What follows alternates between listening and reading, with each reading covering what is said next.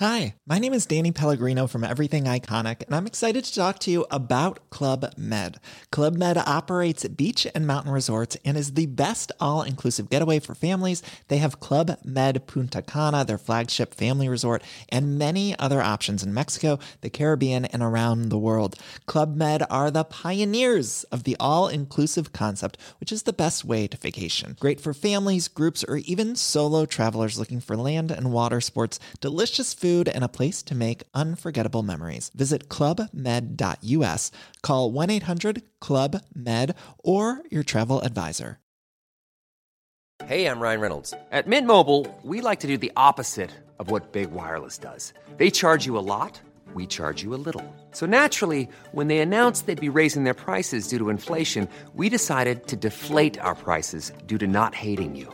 That's right. We're cutting the price of Mint Unlimited from $30 a month to just $15 a month. Give it a try at mintmobile.com slash switch. $45 up front for three months plus taxes and fees. Promo rate for new customers for limited time. Unlimited more than 40 gigabytes per month slows. Full terms at mintmobile.com. Hey, I'm Ryan Reynolds. Recently, I asked Mint Mobile's legal team if big wireless companies are allowed to raise prices due to inflation. They said yes. And then when I asked if raising prices technically violates those onerous two-year contracts, they said, what the f*** are you talking about, you insane Hollywood ass? So to recap, we're cutting the price of Mint Unlimited from $30 a month to just $15 a month. Give it a try at mintmobile.com slash switch. $45 up front for three months plus taxes and fees. Promo for new customers for limited time. Unlimited more than 40 gigabytes per month. Slows. Full terms at mintmobile.com.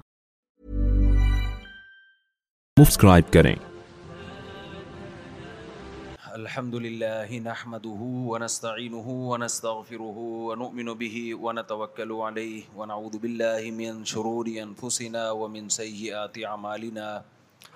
من يهده الله فلا مضل له ومن يضلل فلا هادي له ونشهد أن لا إله إلا الله وحده لا شريك له ونشهد أن محمدا عبده ورسوله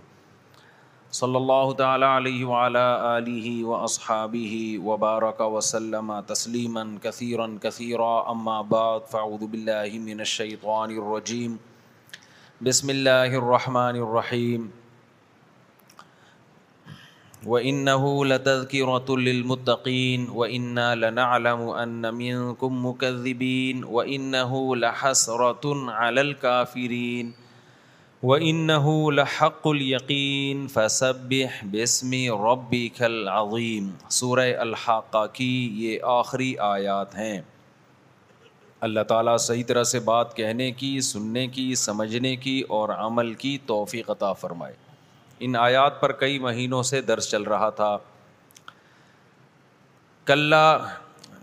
و کی رت المتقین اللہ نے قرآن کے بارے میں فرمایا کہ یہ نصیحت ہے پرہیزگار لوگوں کے لیے جو لوگ اللہ سے ڈرتے ہیں قرآن میں یہ لفظ بہت جگہ استعمال ہوا ہے کہیں اللہ نے فرمایا کہ یہ ہدایت ہے اللہ سے ڈرنے والوں کے لیے کہیں اللہ نے کہا یہ نصیحت ہے اللہ سے ڈرنے والوں کے لیے تو بار بار اللہ تعالیٰ یہ لفظ بتاتے ہیں کہ اس سے نہ ہر ایک کو نصیحت ہوگی اور نہ ہر ایک کو اس سے ہدایت ملے گی یعنی ایسی کتاب ہے جس سے فائدہ صرف ان لوگوں کو ہوگا جو خدا سے ڈرتے ہیں جن کو حساب و کتاب کا خوف ہے ایسا کیوں ہے یہ قرآن کیوں کہہ رہا ہے وجہ اس کی یہ ہے کہ قرآن معلومات کی کتاب نہیں ہے کہ چند معلومات آپ کے پاس اکٹھی ہو جائیں دیکھیں جب ہم کوئی کتاب پڑھتے ہیں ہسٹری کی میڈیکل سائنس کی فزکس کی کیمسٹری کی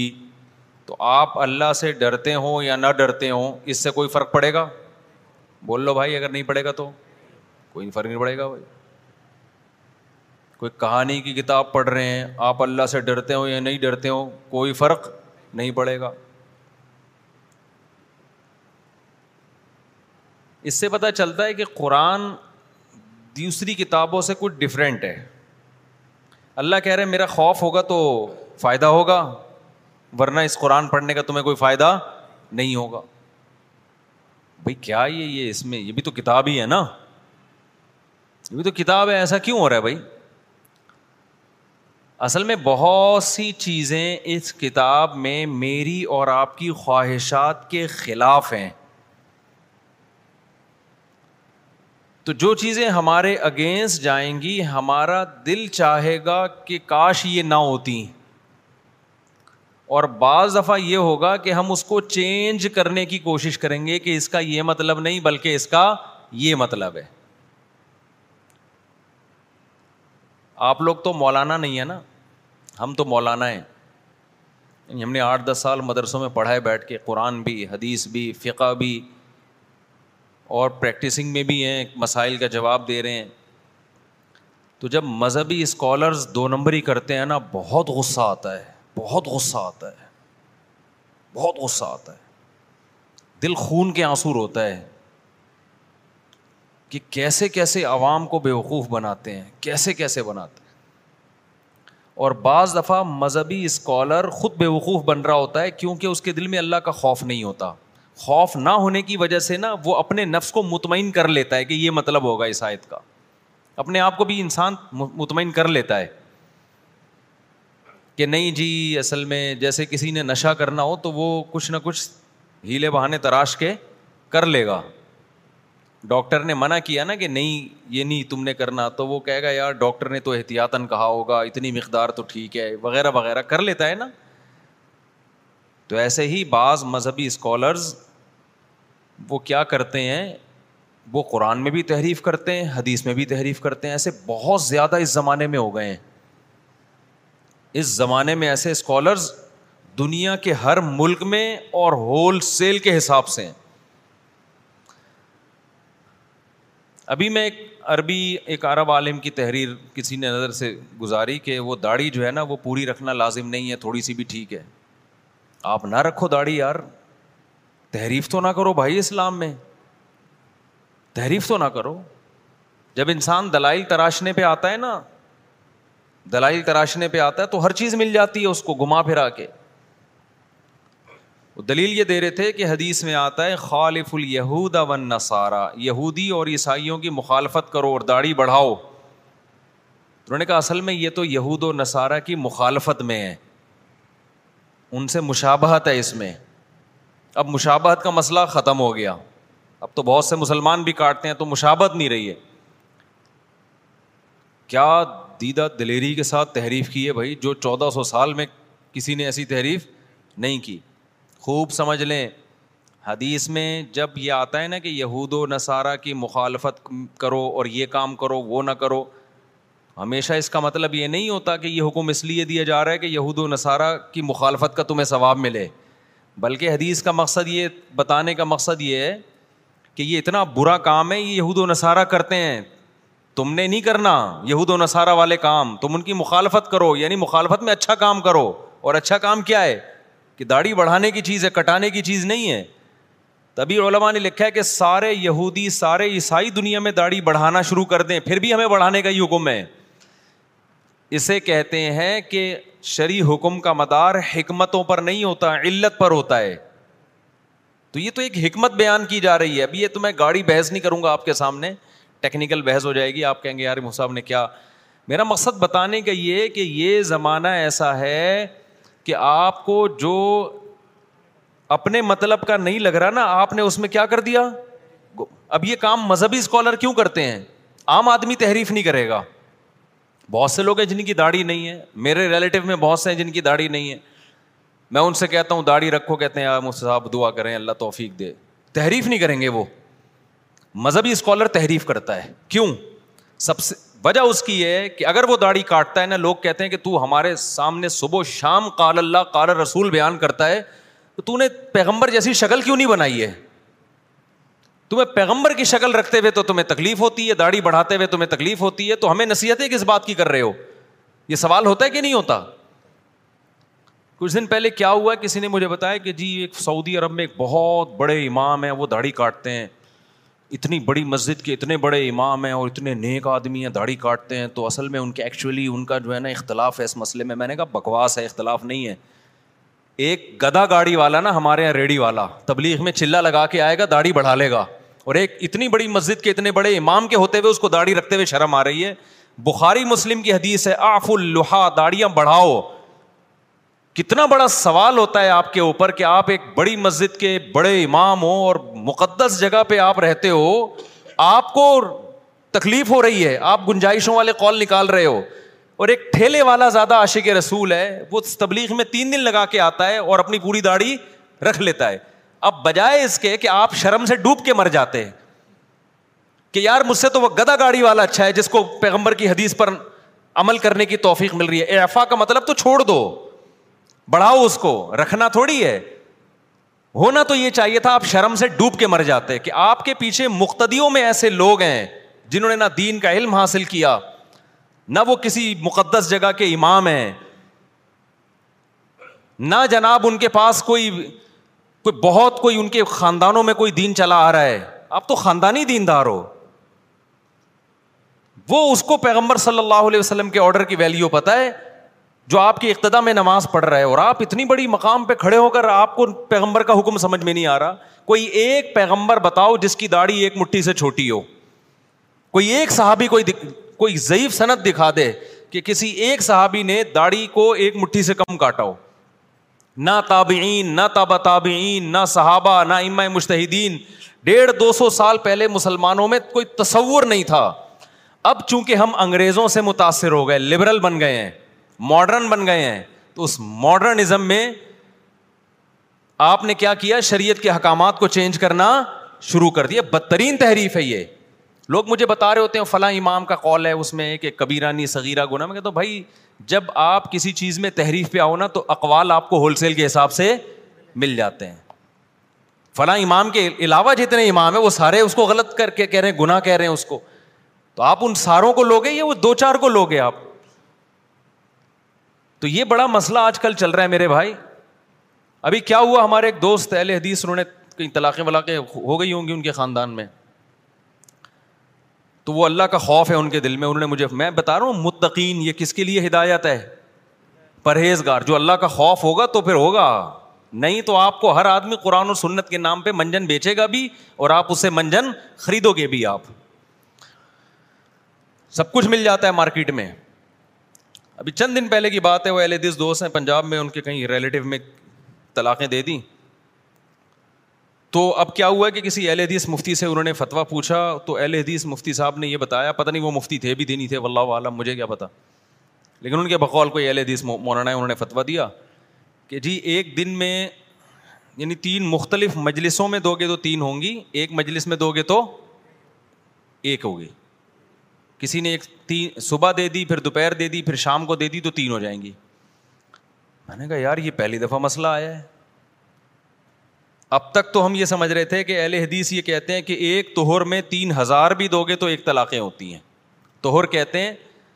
خواتین کو جب مینسز آتے ہیں تو ایک مینسز کے بعد جب دوسرے مینسز کے بیچ کا جو ٹائم ہے تو اس میں جتنی بھی دو گے کیونکہ ایک شریعت کے مطابق جائز ہے دوسری دینا جائز نہیں ہے تو دوسری دے دی تو وہ کیا ہوگی کل عدم اب یہ نیا فتوا آ گیا ہے کہ جی تین مجلسوں میں دو گے تو ہو جائیں گی جتنے منہ نہ اتنے فتوے آپ کو مارکیٹ میں ملیں گے دین تماشا بنے گا کہ نہیں بنے گا آپ بتاؤ تھوڑی دیر میں طلاق کے مسئلے میں نا بعض اہل حدیث بولتے ہیں یہ نیا کال میرے سامنے آیا ہے ابھی بعض اہل حدیث بولتے ہیں حالت حیض میں ہوتی ہے دوسرے کہتے ہیں قرآن حدیث کی روشنی میں حالت حیض میں طلاق نہیں ہوتی کچھ کہتے ہیں قرآن حدیث کی روشنی میں ہو جاتی ہے کچھ کہتے ہیں قرآن حدیث کی روشنی میں حالت حیض میں نہیں ہوتی دونوں کہتے ہیں ہم قرآن و حدیث ہی بیان کر رہے ہیں اور یہ مقلد نہ بننا ابو حنیفہ شافی کیا کہتے ہیں ان کو فالو نہ کرنا فالو کس کو کرنا ہے قرآن کو اور حدیث کو اچھا جی آپ بتائیں قرآن حدیث کیا کہتا ہے وہ کہتے ہیں قرآن حدیث یہ کہتا ہے حالت حیض میں نہیں ہوتی دوسرے سے پوچھیں گے وہ کہے گا قرآن حدیث کہتے ہیں حالت حیض میں ہو جاتی اچھا جی چلو تیسرے سے آپ پوچھیں گے اچھا جی اکٹھی تین ہوتی ہیں کہ نہیں ہوتی وہ کہیں ایک مجلس میں میں دو دو دو تو تو ہوتی ہوتی ہیں مجلسوں نہیں قرآن حدیث کی روشنی میں یہ سارے لیبل کیا لگا رہے ہیں قرآن حدیث دوسرے چوتھے اہل حدیث عالم سے پوچھیں گے وہ کہیں گے کہ نہیں ایک مجلس نہیں ایک توہر میں جتنی بھی دے دی ایک مہینے کے اندر اندر وہ ساری ایک کاؤنٹ ہوں گی چاہے اس پہلی طلاق کے بعد رجوع کیا ہو یا رجوع نہیں کیا ہو وہ ساری کتنی کاؤنٹ ہوں گی ایک ہوں گی وہ قرآن حدیث کی روشنی میں چوتھے کسی اہل حدیث مفتی سے پوچھیں گے وہ کہے گا کہ ایک توہر میں جتنی بھی طلاقیں دی ہوں اگلے توہر میں دوسری جب ہوگی جب پہلے والے توہر میں دیوی طلاقوں سے رجوع کیا ہو رجوع نہیں کیا تو دوسرے توہر میں دوسری بھی نہیں ہوں گی یہ چوتھا کال ہے اہل حدیث کا طلاق کے بارے میں نہیں یہی بات میرا خیال ہے پانچواں کال اہل حدیث ہی کا قرآن حدیث کی روشنی میں کہ اگر کسی نے توہر کی حالت میں بیوی بی کو طلاق دی توہر کے پاکی کے ایام میں اور اس سے دوبارہ ہم بستری کر لی دوبارہ اس سے کیا کر لی یعنی رجوع کر لیا تو پھر تو اگلے توہر میں طلاق ہوگی چاہے زبان سے رجوع کیا ہو یعنی ہم بستری سے بھی سوری غلط کہہ دیا میں نے کہ جس توہر میں بیوی بی سے ہم بستری کر لی اب اس توہر میں طلاق دے گا تو نہیں ہوگی تین کیا تین ہزار دے گا ایک بھی نہیں ہوگی کیونکہ یہ خلاف شریعت ہے شریعت یہی کہتی ہے کہ توہر کی حالت میں بیوی سے ہم بستری کر لی تو آپ طلاق نہیں دے سکتے گناہ ملے گا یہ کتنے اقوال ہو گئے پانچ یہ کس کی روشنی میں قرآن حدیث سب کا لیول کیا ہے اور ریفرنسز بھی سب کے پاس ہیں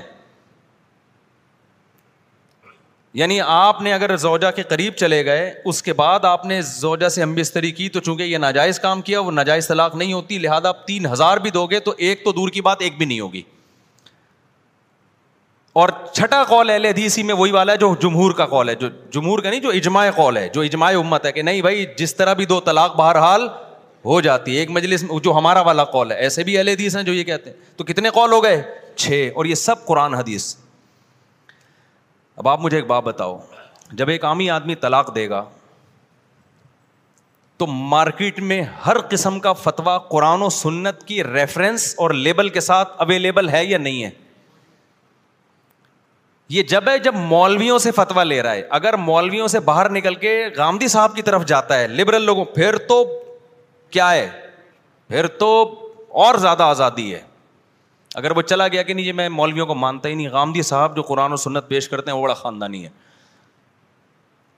ایوب خان کے دور میں آئلی قوانین بنانے کے لیے نا جب علماء سے رابطہ کیا تو علماء نے تو وہی بتایا جو اجماع امت ہے چاروں اماموں کا قول ہے صحابہ کا قول ہے قرآن و حدیث کی وہ تشریح لی جائے گی جو صحابہ کر رہے ہیں جو چاروں امام کر رہے ہیں آپ اپنی طرف سے تشریحات کیوں کر رہے ہو بھائی تو علماء نے بنا کے دے دیا ایوب خان کو ایوب خان کو سمجھ میں نہیں آیا مصر سے مولانا مولانا کو امپورٹ کروایا ایوب خان نے اس نے کیا کیا کہ ایکچولی تین حیض کو نوے دن کر دیا اس نے کیا کر دیا تین حیض کو کیا کر دیا نوے دن پھر اس نے یہ قانون بنایا جو باہر سے لبرل مولانا آئے نا وہ مولانا ہی نہیں تھا پتہ نہیں کوئی یونیورسٹی کے پروفیسر صاحب تھے انہوں نے کیا کیا طلاق کے مسائل میں اب آپ دیکھو ڈرامہ اور یہی لاء کا حصہ بنا دیا پھر ایوب خان نے اتنے سارے یہاں مولانا تھے کسی کو لفٹ یہ گورنمنٹ یہ دھاندلی کرتی ہے کہ بجائے اس کے کہ فتوا لے کے اس پہ عمل کیا جائے پہلے ایک رائے قائم کی اس کے مطابق فتویٰ لیا جا رہا ہے آئی بات سمجھ میں یعنی آپ نے ایک قانون تو بنانا ہی بنانا ہے اب اس کو مشرف با اسلام کرنے کے لیے آپ مارکیٹ سے ہر ٹائپ کا مولوی آپ کو ملے گا تو اس زمانے میں پاکستان میں اتنے لبرل مولوی اب تو مل گئے اب تو باہر جانے کی ضرورت نہیں مصر میں ملتے تھے تو اس نے کہا مصر سے امپورٹ کرواؤ کسی مولوی کو مصر میں مولانا صاحب آئے انہوں نے کہا کہ طلاق کا یہ سیٹ اپ ہی غلط ہے جو مولویوں نے بتایا ہوا ہے یہ زبان سے دی ہو گئی یہ کوئی نہیں ہے قرآن کی آیتیں کوٹ کی میں بتاتا ہوں کہ فبرات و حکم من ہی و حکم من اہلی اللہ نے کہا طلاق سے پہلے سلو کی کوشش کرو تو تو ہم بھی کہتے ہیں کوشش کرو لیکن اس کا یہ مطلب تو نہیں ہے کہ سلو کی کوشش کے بغیر طلاق دے دی تو ہوگی نہیں یہ کہاں لکھا ہوا ہے لیکن اس نے کہا نہیں اصل میں اسلام ایکچولی کیا بتا رہا ہے کہ سلو کی کوشش لہٰذا یونین کونسل میں پہلے مصالحت کی کوشش ہوگی ایسے ہی نہیں طلاق ہو جائے گی بیٹھے بیٹھے دے دی تو پھر مصالحت کی کوشش کے بعد بھی اگر ڈیورس ہوتی ہے تو پھر نوے دن تک میاں بیوی کو سنبھلنے کا نائنٹی دن میں انتخابات ہوتے ہیں نا موقع دیا جائے گا اسلام کہہ رہے رجوع کا حق ہے تین حیض تک اس نے حیض کو ختم کر کے نائنٹی ڈیز اس طرح کر کے ایسا چو چو کا مربع بنایا نا وہ عدالتوں میں چل رہا ہے مانتا اس کو جج بھی نہیں ہے کیونکہ جج کو بھی پتا ہے کہ یار یہ کوئی بھی سوسائٹی میں مانے گا ہی نہیں اس کو میں سمجھا پا رہا ہوں اپنی بات اس لیے قرآن کیا کہہ رہے ہیں بھائی اس سے فائدہ وہ اٹھائیں گے جس جو اللہ سے ڈرتے ہیں چاہے وہ مولوی ہوں مذہبی اسکالر ہوں یا عام لوگ ہوں جو نہیں ڈرے گا یو غل بھی ہی کثیرن قرآن کہتا ہے اسی قرآن سے گمراہ کروں گا میں اس کو جہاں قرآن کی اللہ نے یہ صفت بیان کی ہے یہدی بھی ہی کثیرن بہت سے لوگوں کو اللہ ہدایت دے گا اس کے ذریعے وہیں قرآن کہہ رہے بہت سے لوگوں کو میں قرآن کے ذریعے کیا کروں گا گمراہ کروں گا تو اس لیے میرے بھائی پہلے آپ یہ اپنے اوپر التظام کریں کہ میں نے حق کو فالو کرنا ہے میں جو بات کروں گا قیامت کے دن مجھے اس کا جواب دینا پڑے گا میں اگر کہیں سے فتوا لینے جاؤں گا میں اللہ کو ایکسپلین کر سکوں گا کہ اللہ یہ یہ یہ میں نے اس لیے لے لیا تھا مثال کے طور پر یہاں طلاق میں تو بہت ہو رہی ہے فتوا نا طلاقیں دے کے اہل حدیث سے فتوا میں ان سے کہتا ہوں تم نے آج تک فقہ حنفی کو فالو کیا ہے اب اہل حدیث کے پاس کیوں جا رہے ہو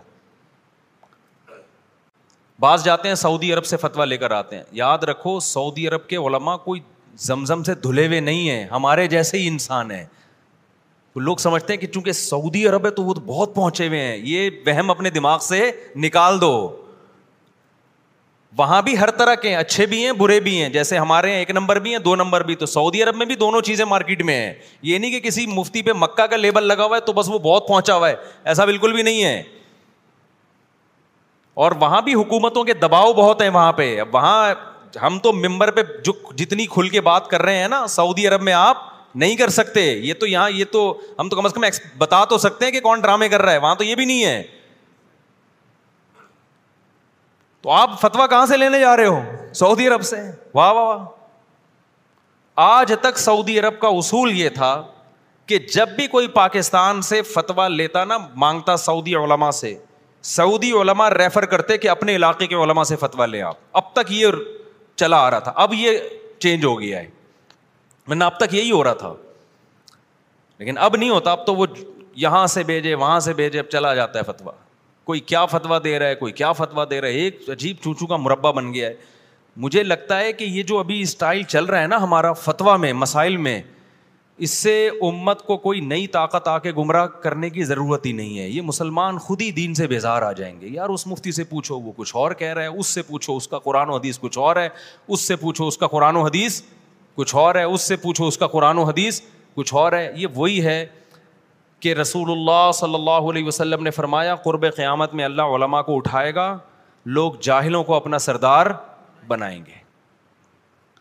جاہل سے مراد کیا ہے جن کے پاس دین کے علم میں رسوخ نہیں ہوگا یا رسوخ تو ہوگا مگر تقوا نہیں ہوگا ان میں تو خوب سمجھ لیں جب بھی کسی سے آپ فتوا لیں دو شرطوں کا ہونا ضروری ہے نمبر ایک اس نے علم پراپر وے میں حاصل کیا ہے کہ نہیں کیا نمبر دو اس میں تقوا ہے یا نہیں ہے اور ایک اور چیز یہ آپ کو جمور سے کاٹ تو نہیں رہا کہیں یہ بہت امپورٹنٹ شرط ہے تو تیسرے نمبر پہ میں نے بیان کی ہے بلکہ اس کو سب سے پہلے نمبر پہ ایسا تو نہیں ہے کہ یہ آپ کو جمہور امت سے کیا کر رہا ہے کاٹ رہا ہے کوئی نئی چیز تو نہیں لا رہا مارکیٹ میں دیکھو سائنسی ایجادات جتنی نئی ہوں اتنی اچھی ہیں خوب سمجھ لیں یہ پوائنٹ کی بات سائنسی ایجادات جتنی جدید ہوں اتنی اچھی ہے نا لوگ کہتے ہیں اب یہ پرانی تحقیق ہے یہ کیا ہے پرانی جدید تحقیقی ہے مذہبی تحقیق جتنی پرانی ہو اتنی اچھی جتنی جدید ہو اتنی گندی ہے وہ کیسے سمجھائیں یار اب میرے پاس انگلش میں اگر آپ ترجمہ کر لیں لوگوں کے لیے آپ کر لیں گے میں سمجھا پا رہا ہوں بھائی یہ میرے واض و نصیحت کی مجلس ہوتی ہے اس میں یہ ٹیکنیکل باتیں میں اس بیان میں کرتا نہیں ہوں لیکن اب کیا کریں آج کل سیٹ اپ ایسا چل رہا ہے نا لوگوں کے سافٹ ویئر اپڈیٹ کرنے کی ضرورت ہے خراب ہو گئے ہیں ہر چیز کا انکار ہر چیز کا انکار پہلے انسان گناہ کرتا تھا توبہ کرتا یار اللہ کے سامنے اب تو گناہ پہ لیبل لیبل لگاتے چلے جاؤ یار ہر برائی کو کیا طلاقیں دیتے تھے پہلے لوگ پچھتاتے تھے روتے تھے گڑ گڑاتے تھے دوبارہ شادی ہوتی تھی سو دفعہ سوچتے تھے یار اب زبان سے یہ لفظ نہیں نکالیں گے اب کیا ہے ادھر طلاقیں دی ادھر ادھر وہ مصر سے فتوا منگوا رہا ہے وہاں سے سعودیہ سے سلفیوں کا فتویٰ منگوا رہا ہے ادھر سے فلانے کا فتویٰ منگوا رہا ہے پھر میاں بیوی مل کے آپس میں ڈسکس کر رہے ہیں کہ یہ والا مناسب رہے گا یہ یہ والا فتویٰ بیگم اور سب پہ قرآن و حدیث کے ریفرنس ہم جب بولتے ہیں کہ وہ مشتحدین امت کے وہ ریسرچ کرنے والے لوگ جن پر پوری امت کا اتفاق ہے جو تابعین تبا تابعین کے دور کے تھے وہ پہلے یہ ریسرچ وہ قدیم ریسرچ ہے قدیم ریسرچ یہ ہے کہ اکٹھی تین جس طرح بھی دو ایک مجلس میں دو الگ الگ مجلس میں دو جان کر دو بھولے سے دو حالت حمل میں دو حیض میں دو آپ کا سیٹ اپ کیا ہو گیا فنش ختم یہ قدیم تحقیق ہے یہ صحیح ہے سارے صحابہ کا یہی فتویٰ ہے اس کو کہتے ہیں یہ اندھے مقلد ہیں یہ اپنے مسلک کو پروموٹ کر رہے ہیں مسلک کو ہم نہیں کر رہے مسلک کو آپ کر رہے ہو سمجھ میں آ رہی ہے بات کہ نہیں آ رہی مسلک کو آپ پروموٹ کر رہے ہو ہم تو آپ کو مسلک کی جکڑ بندیوں سے نکال کے قدیم مشتحدین کی طرف لے کے جا رہے ہیں ان کی پرانی تحقیق ہے وہ صحیح ہے اب جو تحقیقات مارکیٹ میں آ رہی ہیں وہ خواہشات سے مزین وہ خواہشات کے اثرات ہیں اس کے اندر اس میں مسلک کو پروموٹ کرنا ہے کتنی دفعہ میری اہل حدیث سے بات ہوئی ہے یار تین طلاق پہ بات کرو نہیں بات کرتے کیوں ان کو پتا ہے کہ مسلک کا نقصان ہوگا اس سے جب دلائل کے امبار لگائیں گے نا ہم طلاق پہ قرآن سے احادیث سے تو نقصان کس کو ہوگا مسلک ڈیمیج ہو جائے گا یہ جو حافظ صدیق رضا سے میری نہیں بحث ہوئی تھی میں بار بار کہہ رہا تھا کہ آپ تین طلاق کے موضوع پر بات کرو کیونکہ آپ لوگ تین کو ایک قرار دے کر زینا کا دروازہ کھولتے ہو وہ اس پہ ایگری نہیں انہوں نے کہا تقلید پہ بات ہوگی بات کس پہ ہوگی پھر میں راضی ہو گیا چلو میں نے کہا ٹھیک ہے میں تقلید پہ پہلے بات کروں گا اس کے بعد پھر تین طلاق پہ بات ہوگی کیونکہ یہ مسئلہ حلال حرام کا ہے پھر میں نے محترم سے کہا کہ ٹھیک ہے تقلید پہ بات کرنے کے لیے ابھی مناظرہ بعد میں ہوگا پہلے ہم تقلید کی ڈیفینیشن کو طے کریں گے بیٹھ کے تقلید آپ کہتے کس کو ہیں ورنہ مرغوں کی طرح لڑائی ہوگی نا تو تقلید کو ہم ایکسپلین کریں گے بیٹھ کے تاکہ تقلید کی لگی بندی ایک تعریف ہو پھر اس تعریف سے آپ کو اور مجھے ہٹنے کی اجازت نہیں ہوگی تو اگلے اسٹیپ میں ہم اس پہ کیا کریں گے بحث کریں گے انہوں نے آنے کے بعد دو گڑبڑیں کی ایک یہ کہ جو تقلید پہ جو میں نے کہا تھا نا کہ ایکسپلین کرو وہ ایکسپلین نہیں کیا جب میں نے کراس کوشچن پوچھے تو اس میں گڑبڑ کر دی اگر وہ مناظرہ میں نے کرنا ہوتا تو میں اپنے کیمرے نہیں آن کرتا کیا میں یہ دنیا میں کہیں ایسا مناظرہ دیکھا کہ آپ سامنے والے سے مناظرہ کر رہے ہیں اس کو تو اجازت ہے لائیو چلانے کی اور ہم اپنے کیمرے بند کر کے بیٹھے ہوئے ہیں یہ اسی وجہ سے تھا کہ مناظرہ نہیں تھا یہ کیا تھا آپ پہلے تقلید کی لگی بندھی تعریف ریٹرن میں لکھیں گے اس کے بعد پھر ہم اس پہ آپ سے بحث کریں گے تاکہ آپ وہاں سے گھومو نہیں لیکن انہوں نے اس کو مناظرے کا نام دے کے لائیو چلا دیا تو اصل میں تو بات ہوئی تھی نا میری حافظ صدیق صاحب سے ایل ایڈیز کے بھائی طلاق پہ جو آپ جو ہم یہاں سے فتویٰ دیتے ہیں کہ بیوی بی حرام ہو گئی وہ فوراً وہاں احادیث کے ریفرنسز لگا کے نا کہ نہیں ہوئی تو یہ کتنا بڑا اختلاف ہے یار لوگ کہیں گے یار یہ کیا ہے قرآن جہاں طلاق کے مسائل بیان کرتا ہے وہاں قرآن کیا کہتا ہے اللہ کے حکام کو کھیل تماشا مت بناؤ تو جو ریسنٹلی بحث چل رہی ہے اس پہ نہیں آئیں گے تو مسلک خدا کی قسم ہم مسلک پرست نہیں ہے مسلک پرست وہ ہیں جو اکثر آپ کو مذہبی اسکالرز میں جو فرقہ واریت کے خلاف باتیں کر رہا ہوگا نا سب سے بڑا فرقہ واریت کا علم بردار وہی ہوگا یعنی آج کل یو ٹیوب کی دنیا میں جو زیادہ چیخ رہا ہوگا نا میں فرقوں کے خلاف ہوں میں فرقوں کے خلاف ہوں میں فرقوں کو نہیں مانتا سب سے زیادہ فرقہ کون پھیلا رہا ہوگا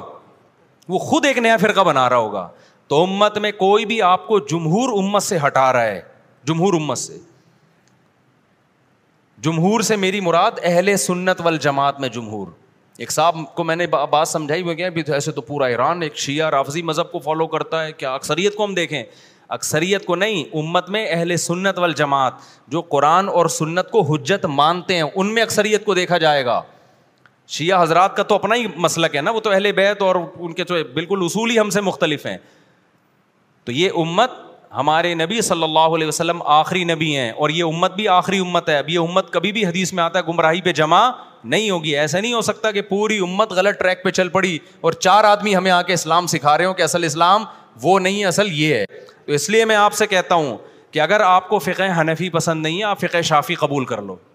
آپ فقہ مالکیہ پہ چلو آپ فقہ حمبلی پہ چلو ہمیں کوئی اعتراض نہیں ہے ان چاروں میں سے کسی ایک پہ چلو کیونکہ یہ جدید تحقیق نہیں ہے یہ کیا ہے ان چاروں میں قدیم تحقیق ہے اور صدیوں سے چلی آ رہی ہے سمجھتے ہو کہ نہیں سمجھتے ابھی بھی نہیں سمجھ میں آیا نا تو پھر آپ کو مل جائے گا حلال تو ہو جائے گا سب کچھ مل جائے گا فتویٰ کہیں نہ کہیں سے آپ کو ابھی کل خاتون آئی وہ شوہر نے جبری طلاق دی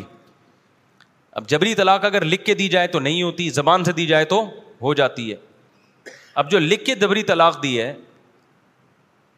اس میں جبر تو ہونا اب میاں نے اپنے حساب سے فتوا لیا یہ شو کیا جیسے کوئی بندوق رکھی ہوئی تھی اس کے اوپر ٹھیک ہے ایسے ہی اس نے کہانی بنائی مفتی نے فتوا دے دیا کہ نہیں ہوئی بیگم اس کی اس نے آگے بتایا بھائی ایسا کوئی جبر نہیں تھا کئی دنوں سے اس سے مطالبہ ہو رہا تھا اس ٹائم پیپر سامنے لا کے رکھا گیا اس میں تین طلاقیں لکھی ہوئی ہیں زیادہ زیادہ تھوڑی سی وہ میں پوری دھمکی کے الفاظ نہیں بتاؤں گا وہ سمجھ نہ جائیں گے ہماری بات ہو رہی ہے نا نا بالکل ہی واضح ہو جاتا ہے تو کیوں کسی کے راز کو انسان فاش کرے تو میں نے کہا آپ سوال لکھ کے دیں پھر انہیں جمع کرایا پھر ہم نے فتوا لکھ کے دیا کہ ہو گئی ہے اب دیکھو فتوے تو دونوں لے رہے ہیں ایک کچھ اور بیان کر رہا ہے دوسرا کیوں خدا کا خوف بولو نہیں خدا کا خوف نہیں عدالتی خلا میں تو بہت ہوتا ہے ایسے ایک خاتون نے کورٹ سے کھلا لیا ہم نے بتایا کہ کھلا نہیں ہوا یہ آپ کہیں شادی نہیں کر سکتی انہوں نے پھر بھی کر لی شادی دوسرا شوہر بھی ظالم نکلا اب وہ چھوڑ نہیں رہا نا تو مجھے فون کیا کہ وہ سنیں عدالت سے کھلا ہوتا نہیں ہے تو میرا پہلا والا نکاح باقی ہے نا آئی بات سمجھ میں میرا پہلا والا نکاح کیا ہے وہ تو باقی ہے ہم نے کہا پہلا والا تو پہلے سے ہی باقی ہے وہ تو آپ کا تو دوسرا نکاح ہی نہیں ہے زینا ہے لیکن یہ جو آپ نے دینی احکام کو مذاق بنایا ہے نا جب عدالت سے خلا لیا اس وقت کسی مفتی کو لفٹ کرانے کی ضرورت آپ نے محسوس بولو نہیں کی اور میں آپ کو بار بار بتا دوں کہ مفتی بھی مل جائیں گے آپ کو ہو سکتا ہے ایسے ایسے اسکالر بھی ہیں جو اس عدالتی خلا کو صحیح کہہ رہے ہیں اور قرآن کی آیتیں بھی کوٹ کر رہے ہیں لیکن وہی بات ہے یو ہر رفون الکلیمہ قرآن کہتا ہے کہ یہود قرآن اپنی جو تورات تھی اس کے آیتوں کو جس موقع کے لیے تھیں اس موقع سے ہٹا دیا کرتے تھے سمجھتے ہو کہ نہیں سمجھتے ایسے ہی ہٹا دیتے ہیں وہ خلا کا واقعہ ہے نا حدیث میں میری تو یہ خلا پہ آج کل بہت بحثیں ہو رہی ہیں آج نئے نئے مارکیٹ میں اسکالرز آ رہے ہیں ہم ایک طرف چیخ رہے ہیں بھائی یہ کورٹ کا خلا سو فیصد غلط ہے لوگوں کا تھوڑا ذہن بنتا ہے اچانک کوئی اسکالر آتا ہے اور وہ ایک ریکارڈ کروا دیتا ہے کہ نہیں یہ سو فیصد شریعت کے مطابق ہے اور پھر بخاری کی حدیث پیش کر رہے ہوتے ہیں حالانکہ بخاری کی حدیث میں ایسا کچھ بھی نہیں ہے ایک اسکالر نے تو اتنی بڑی دھاندلی کی اتنی ڈھٹائی کے ساتھ جھوٹ بولا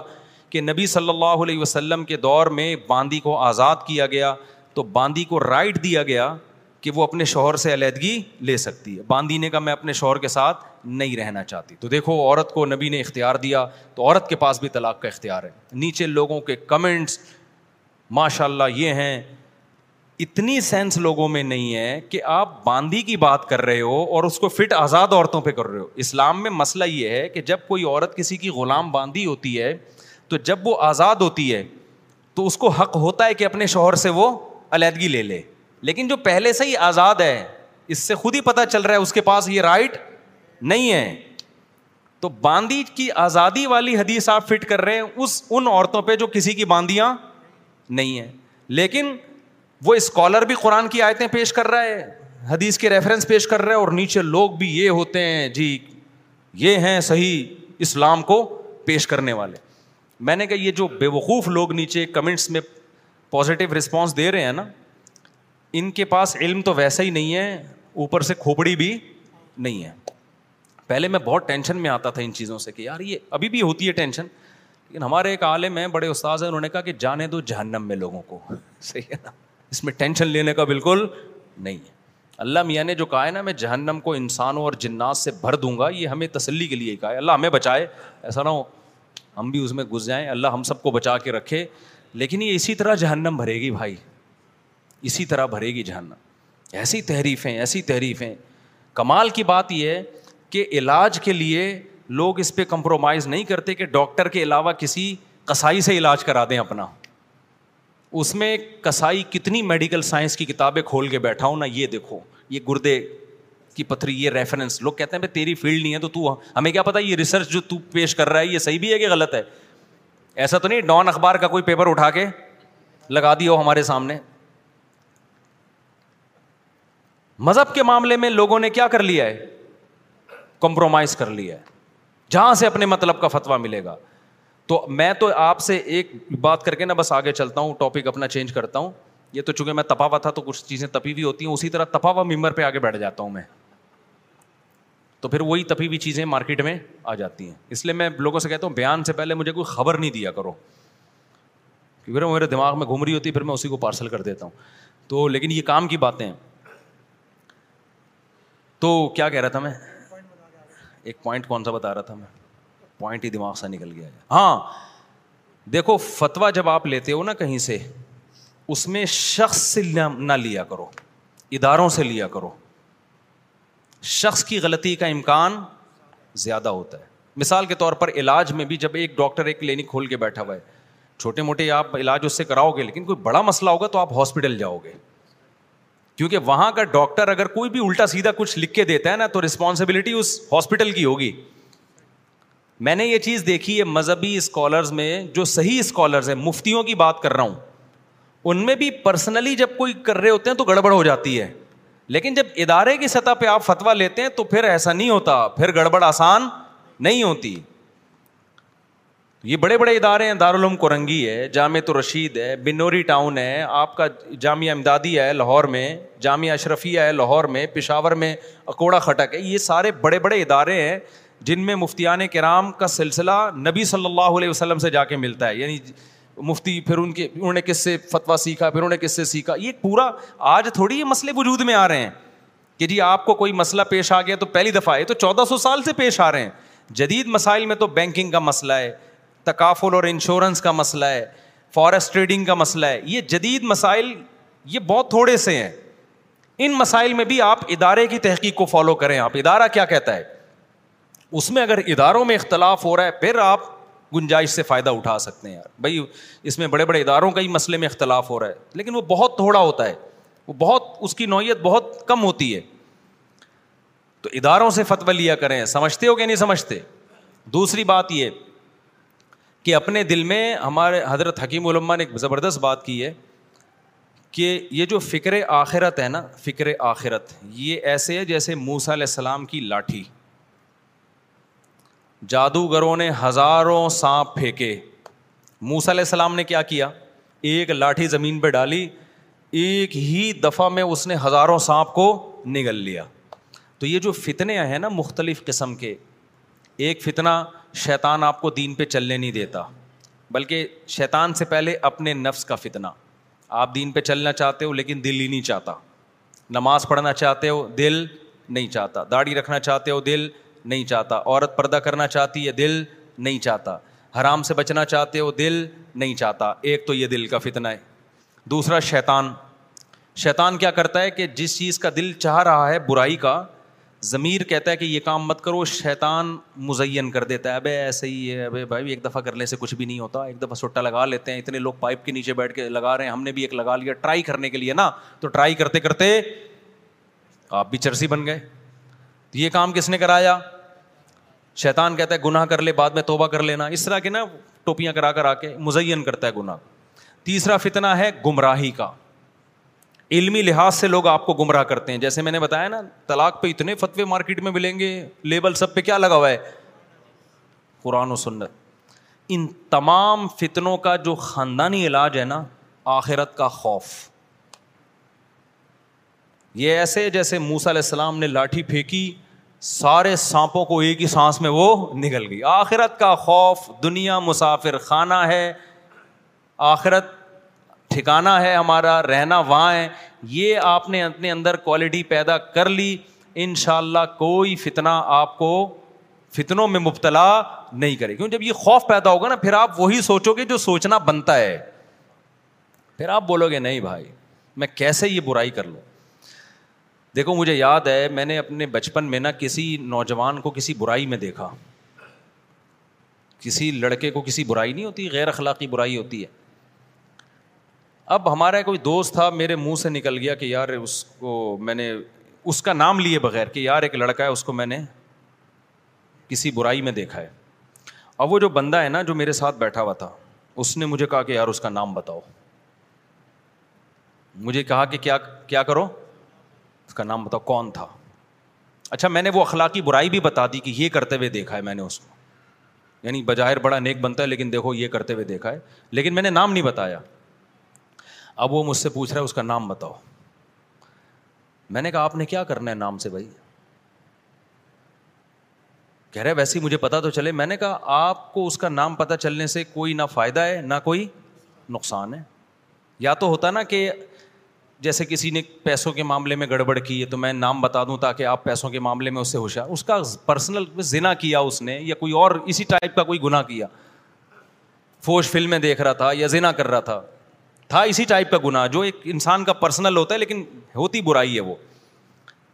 مجھے یاد ہے اس بندے نے ایک گھنٹہ مجھ سے اگلوانے کی کوشش کی ہوگی کہ یار اس بندے کا نام بتا دو الحمد للہ ایک گھنٹہ اس نے ہر طرح کی دھمکیاں دیں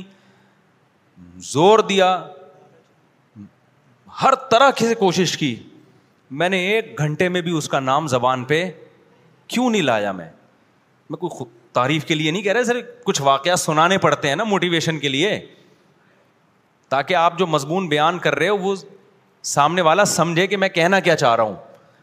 میں نے کہا میرے بھائی میں اگر اس کا نام آپ کو بتاؤں گا قیامت میں اللہ پوچھے گا کہ تو نے ایک آدمی نے چھپ کے گناہ کیا تو نے دیکھ لیا اس کو تو تو نے کس دلیل کی بیس پر اس کو ایکسپوز کیا ہے اس کو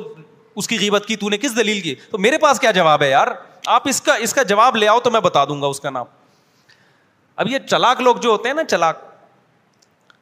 یہ بڑے ہوشیار ہوتے ہیں نا گھماتے ہیں کہتے ہیں اچھا ہاں یہ تو ایک واسع زبردست ایک بات کیونکہ اس کو بھی پتا تھا کہ یار یہ بات تو دلیل تو بالکل ٹھیک ہے کہہ رہے ہاں یہ بات تو آپ نے مفتی صاحب مولانا صاحب اس وقت میں مفتی نہیں کہلاتا تھا مولانا کہلاتا تھا مولانا صاحب آپ نے یہ بات بالکل ٹھیک کی ہے یہ تو واقعی یہ تو بالکل غلط ہے پھر بات گھما کے اچھا ویسے میں پوچھنا چاہ رہا ہوں اس بندے کا نام کیا ہے مجھے خیال ہوا کہ یار میں تو اگر بتا دیا نا تو جو جس نے یہ برائی کی ہے وہ قیامت میں الٹا لٹکے نہ لٹکے میں لٹک جاؤں گا بہرحال مزے وہ کر رہا ہے عذاب کس کو ہوگا اللہ بولے گا کس دلیل کس بیس پہ تو نے اس کو ذلیل کیا بھائی وہ میں جانوں میرا جرم کیا نا اس نے وہ میں جانوں وہ جانے توبہ کرے وہ تو کس بیس پہ اس کو دنیا کے سامنے بتا رہا ہے میں بار بار کیونکہ اب وہ تھا بھی کوئی تھوڑا سینئر نا پرانا کوئی جس سے آدمی کی جان چھڑانا بھی آسان نہیں ہوتی پیچھے پڑ گیا پیچھے پڑ گیا میں نے کہا میرے پھر جب میں آخر میں میں نے کہا بھائی تو نا چھ سال دس سال بیس سال بھی چپک کے بیٹھا رہے گا نا یہ دماغ سے نکال دو کہ میں اس کا نام زبان سے نکالوں گا کیونکہ میرے پاس اس عمل کی کوئی دلیل اس کے ناجائز ہونے کے تو بیش پھر میں نے کہا آپ اگر یہ گناہ کر رہے ہوتے آپ چاہتے کہ میں دوسروں کے سامنے بیان کروں اللہ نہ کرے اللہ نہ کرے خدا نہ خواصہ مجھ سے فیوچر میں یہ اللہ ہم سب کو بچائے گناہ ہو گیا میں چاہوں گا کہ آپ لوگوں کو بتاؤ جو کام آپ اپنے لیے پسند نہیں کرتے دوسرے کے لیے کیوں کر رہے ہو بھائی وہ اور مجھے اس پہ بھی حیران ہوں اس کی بھی داڑھی جو یہ بات کر رہا تھا اس کی بھی ٹوپی پانچ ٹائم کا نمازی مجھے خیال ہوا کہ یار ہمیں حالانکہ ہم کو بہت نیک نہیں ہے ہمیں ڈر لگ رہا ہے کہ کل قیامت میں اللہ کو کیا جواب دوں گا اور اس کمبخت کو ڈر نہیں لگ اور پھر آپ کو ایک عجیب بات بتاؤں اللہ نے اس کو ذلیل کیا سب کے سامنے وہ کسی جرم میں پکڑا گیا کیونکہ جو دوسروں کے ایبوں کو تلاش کرتا ہے نا دنیا میں اللہ اس کے ایبوں سے تو پردہ اٹھاتے ہیں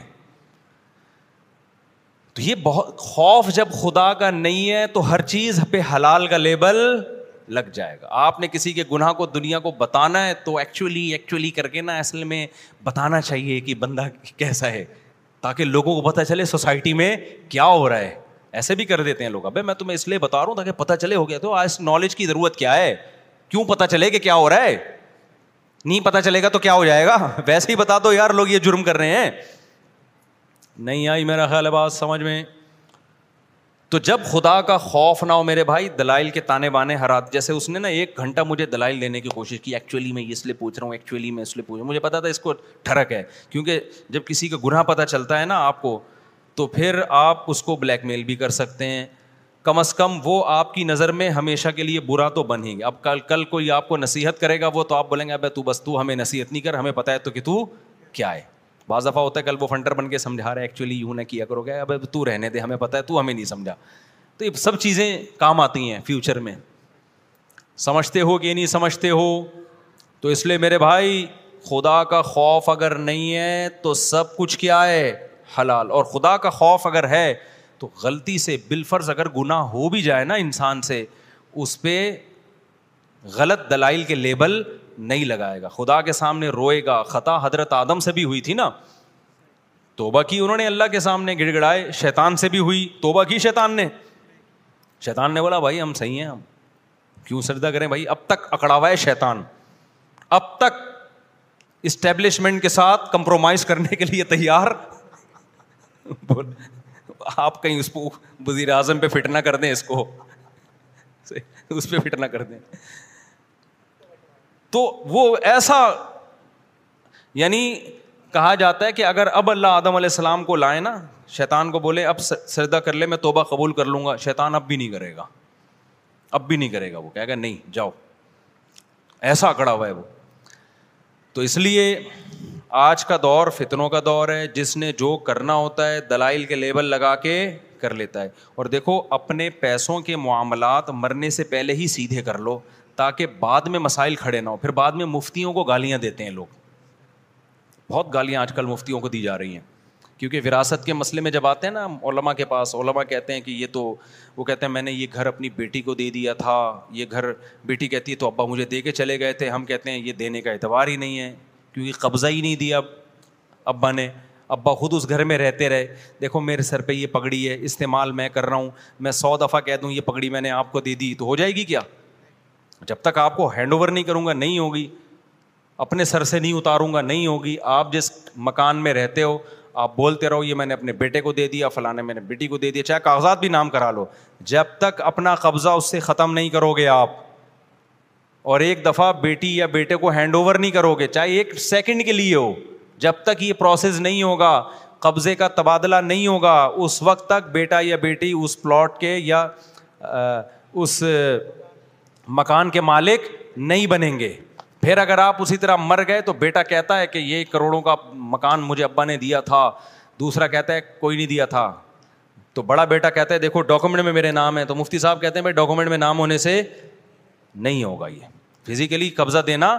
ضروری ہے پھر جھگڑتے ہیں لڑتے ہیں پھر مفتیوں کو برا والا کہتے ہیں اب ان مولویوں کو ہم مانتے ہی نہیں دوسرا والا کہتے ہیں ہم مانتے ہی مولویوں کے جس کا جو فائدہ ہو رہا ہوتا ہے نا اچھا یہ بھی بڑی گڑبڑ ہو رہی ہے آج کل علما کے پاس لوگ فیصلہ کرانے کے لیے آتے ہیں میری اب عادت ہے جب بھی کوئی فیصلہ کرانے آئے نا کہ جھگڑا ہے ہمارا میں پہلے کہتا ہوں ریٹرن میں لکھ کے دو کہ جو فیصلہ مفتی صاحب کریں گے دل و جان کے ساتھ ہمیں قبول ہوگا اس پہ ہم نے پیچھے نہیں ہٹنا ہے اور زیادہ مسئلہ ہو تو انگوٹھا بھی لگواؤں گا لگواؤں گا ان سے میں کہ انگوٹھا بھی لگاؤ وجہ پتہ ہے کیا ہے ٹرائی کرنے کے لیے آتے ہیں کہ یار پہلے مفتی صاحب کے پاس بیٹھ کے دیکھتے ہیں ذرا ان کے جا کدھر کو رہا ہے ان کا سیٹ اپ کس طرف کو زیادہ رجحان ہے ٹرائی پھر اندازہ ہو گیا کہ یار یہ مزہ نہیں آ رہا تو اچھا مفتی صاحب پھر ہم ان شاء اللہ بتائیں گے آپ کو تو دوسرا جس کے فیور میں جا رہا ہوتا ہے وہ کہتا ہے کہ یار انہیں سے فیصلہ کروانا ہے جس کے نہیں جا رہا ہوتا وہ کہتے ہیں ان سے نہیں کروانا تو ہم نے اصول یہ بنایا ابھی چند بھائیوں کا جھگڑا تھا پرسوں کی بات ہے تو وہ پہلے عثمان سے رابطہ کیا میں نے کہا بھائی پانچ یا چھ بھائی تھے میں نے کہا سب ریٹرن میں لکھ کے دیں جو فیصلہ یہ کریں گے مانوں گا انہوں نے کہا پہلے جھگڑا تو سن لے میں نے کہا جھگڑا ہی نہیں سننا ہم نے جب ہمیں سنانے آ رہے ہو تو اس کا مطلب ہمیں کچھ سمجھ رہے ہو نا جھگڑا بعد میں تحریر پہلے ہاں فتوا لینا ہے الگ چیز ہے فتوے کا مطلب یہ ہوتا ہے کہ جو آپ لکھ کے دیں گے اس حساب سے جواب ہم لکھ کے دے دیں گے کہ اگر یہ سچویشن ہے جس نے یہ لکھا ہے یہ صحیح لکھا ہے تو اس کے حساب سے یہ جواب ہے اس میں مفتی اس کا ذمہ دار نہیں ہوتا کہ حقیقت میں کیا ہے مفتی کہتا ہے اگر یہ سوال جو لکھا ہے یہ یہ واقعی اسی طرح ہی ہے تو پھر اس کا یہ جواب ہے تو دوسرا آ کے کہتا ہے یہ تو یہ یہ یہ حقیقت میں ہے ہی نہیں ہم کہتے ہیں پھر جو ہے وہ آپ لکھ دو ہم اس کے حساب سے جواب لکھ دیں گے سمجھتے ہو گیا نہیں سمجھتے تو آخرت کا خوف اگر ہے تو قرآن سے آپ کو فائدہ ہوگا آخرت کا خوف اگر نہیں ہے تو بھینس کے آگے بین بجاتے رہو منکرین حدیث کے دل میں آخرت کا خوف نہیں ہے وہ بہت ساری حدیثوں کا انکار کرتے ہیں ایسی ایسی باتیں کرتے ہیں نا میرے تو ان سے بھی بحثیں ہوئی ہیں دو دو تین تین گھنٹے آدمی بات کرے ٹس سے مس نہیں ہوتے اپنی جگہ کہتے ہیں اسلام میں نماز ہے ہی نہیں بھائی کیوں نہیں ہے نماز کہتے ہیں قرآن میں کہاں ہے پانچ نمازوں کا ذکر بھائی قرآن میں اجمال ہے کہ نماز پڑھو تفصیل کس میں ہے حدیث میں ہے تو قرآن ہی تو کہہ رہے نا کہ نبی کو فالو کرو تو کہتے ہیں نہیں یہ تو حدیثیں اجمیوں کی سازش ہیں یہ تو دو سو سال کے بعد کتابیں لکھی گئی ہیں اب ایک کتاب دو سو سال کے بعد لکھی گئی حدیث تو پہلے سے موجود تھی نا اس کو ریٹرن فارم میں دو سو سال کے بعد لائے ہیں لیکن آپ ان سے بحث کر لو دائیں بائیں آگے پیچھے گھماتے رہیں گے قیامت تک نہ ختم ہونے والی بحث ہوتی رہے گی وجہ کیا ہے آخرت کا خوف نہیں ہے کیونکہ جب آپ کو اندازہ ہی نہیں ہے کہ میں جو لفظ بول رہا ہوں مجھے کل قیامت میں اس کا حساب دینا پڑے گا تو پھر آپ بولتے رہو تو خوب سمجھ لو اللہ میاں نے کیا فرمایا کہ یہ تذکرہ ہے یہ قرآن نصیحت ہے ڈرنے والوں کے لیے جو اللہ سے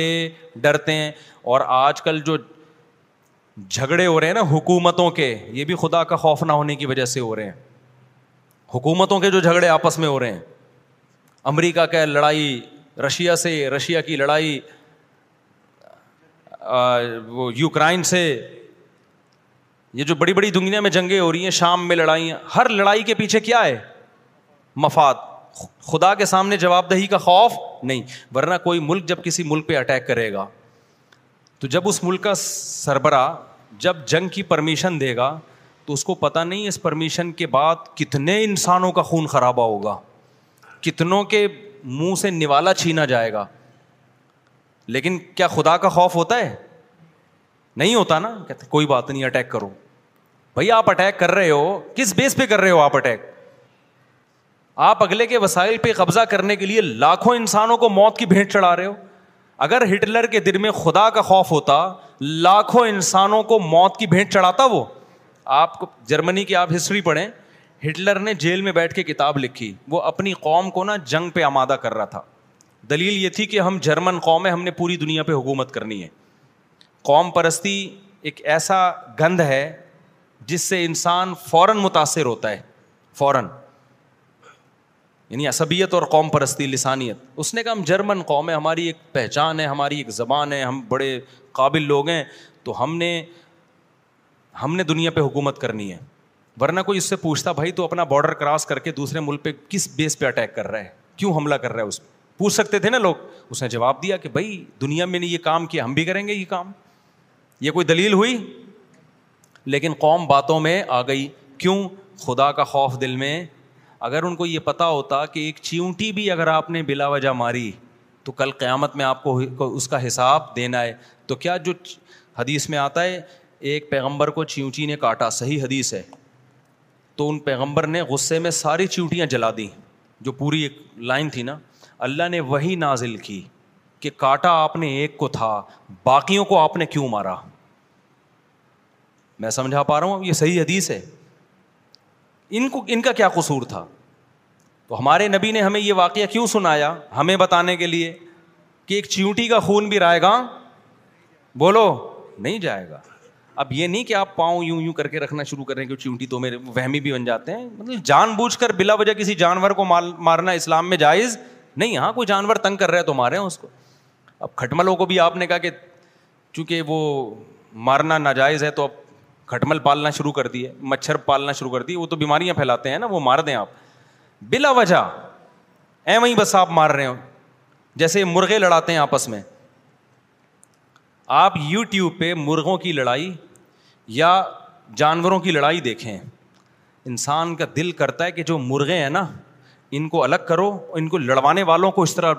بولو کہ تم لڑو آپس میں اتنا اذیت ناک منظر ہوتا ہے بھیڑی اور کتے کی گڑا کھوتے ہیں گاؤں دیہاتوں میں بعض جگہ ایسے ہوتا ہے گڑا کھودا اس میں بھیڑیا اور کتا ڈال دیا وہ باہر نہیں نکل سکتے وہ لڑ رہے ہیں خون ہم خون کر دیا بعض دفعہ سور کو چھوڑ دیا اس کے پیچھے کتا وہ بےچارا بھاگ رہا ہے بھاگ رہا ہے گول گول تھک گیا کتا بھی تماشا دیکھ رہے ہیں تالیاں بجا رہے ہیں تو آپ کیا سمجھتے ہو کہ جو عرش پہ بیٹھا ہوا خدا ہے وہ غافل ہے کیا وہ کیا غافل ہو گیا ہے وہ یہ دیکھ دیکھیں نا کہ ایک مخلوق کا تم صرف اپنے تماشے کے لیے کلیپنگ کے لیے اور جوئے کے لیے تم ایک مخلوق کے ساتھ کھیل رہے ہو کتنا اذیت آپ خود تھوڑا تجربہ کریں نا کہ آپ کے پیچھے کوئی خونخوار درندہ لگاؤ اور آپ گہرے کنویں میں ہو بھاگنے کی جگہ نہ ہو کتنا بھاگو گے آپ کیسی اذیت ہو جائے گی آپ کو جب خدا کا خوف ختم ہو جائے نا انسان اور درندے میں کوئی فرق نہیں رہتا یہ مرغوں کی لڑائی حرام ہے اسلام میں جو یہ کام کر رہا ہے اس کو اپریشیٹ نہ کریں دیکھنے والے کو بھی گناہ ملے گا میں جو کہہ رہا ہوں نا یوٹیوب پہ وہ تو عبرت کے لیے کہہ رہا ہوں نا آپ کو تاکہ پتا چلے کہ ہو کیا رہا ہے کیونکہ وہ بے زبان ہے آواز اٹھانے والا کوئی نہیں اور یہ اینیمل لورس بھی دنیا کے سب سے بے وقوف ترین لوگ ہیں یہ جو اینیمل لورس کے نام پہ ٹوبی ڈرامے آج کل ہو رہے ہیں نا یہ کتوں کی حفاظت کر رہے ہیں جو کتے انسانوں کو کاٹ رہے ہیں ان سے بولو کہ تو ہم بھی جانوروں کے حقوق کے قائل ہیں جانوروں کے حقوق پہ آواز اٹھاؤ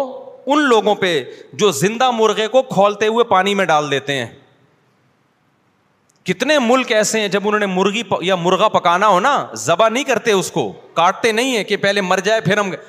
ڈائریکٹ زندہ کس میں ڈال دیتے ہیں چائنا میں تو یہ عام ہے چائنا میں یہ کامن ہے یہ چیز زندہ مرغا اٹھائیں گے پلاوا مرغا یار وہ اٹھا کے کھولتے ہوئے پانی میں ڈال کے ڈھکن ڈھک دیا اتنا بھی نہیں ہے بلکہ پھر اس کو تھوڑی دیر میں نکالیں گے زندہ ہے ابھی وہ اس کے پر نکال رہے ہیں جی اپنی سہولت کے لیے کس قدر اذیت دے رہے ہو یار تم جانور کو تھوڑی دیر کے لیے آپ اپنا ہاتھ اس کھولتے ہوئے پانی میں ڈال کے تو دیکھو کیا کیسی اذیت ہوتی ہے کیا وہ مرغا جاندار چیز نہیں ہے آپ اس کو ذبح کر دیتے گردن کاٹ دیتے پھر جو مردی کرتے اس کے ساتھ اس کے بعد بھی تو پانی میں ڈالا جا سکتا تھا اس کو لیکن نئی انٹرٹینمنٹ چائنا میں یہی ہوتا ہے عام طور پہ میں نے ایک چائنا کی ویڈیو دیکھی میں نے بدو ادی اللہ اس شخص کو جس نے کتے کو اس طرح لٹکایا ہے نا تو اس کو اس طرح سے لٹکا کتے کو کیا کیا اٹھا کے نا زندہ لٹکا دیا اور نیچے سے آگ سے جلا رہا ہے اس کو زندہ کتے کو اور یہ حرام یہ جو اسلام نے جانوروں پر احسان کیا ہے کہ حلال جانور کاٹنے کا حکم دیا حلال جانوروں میں زیادہ شعور نہیں ہوتا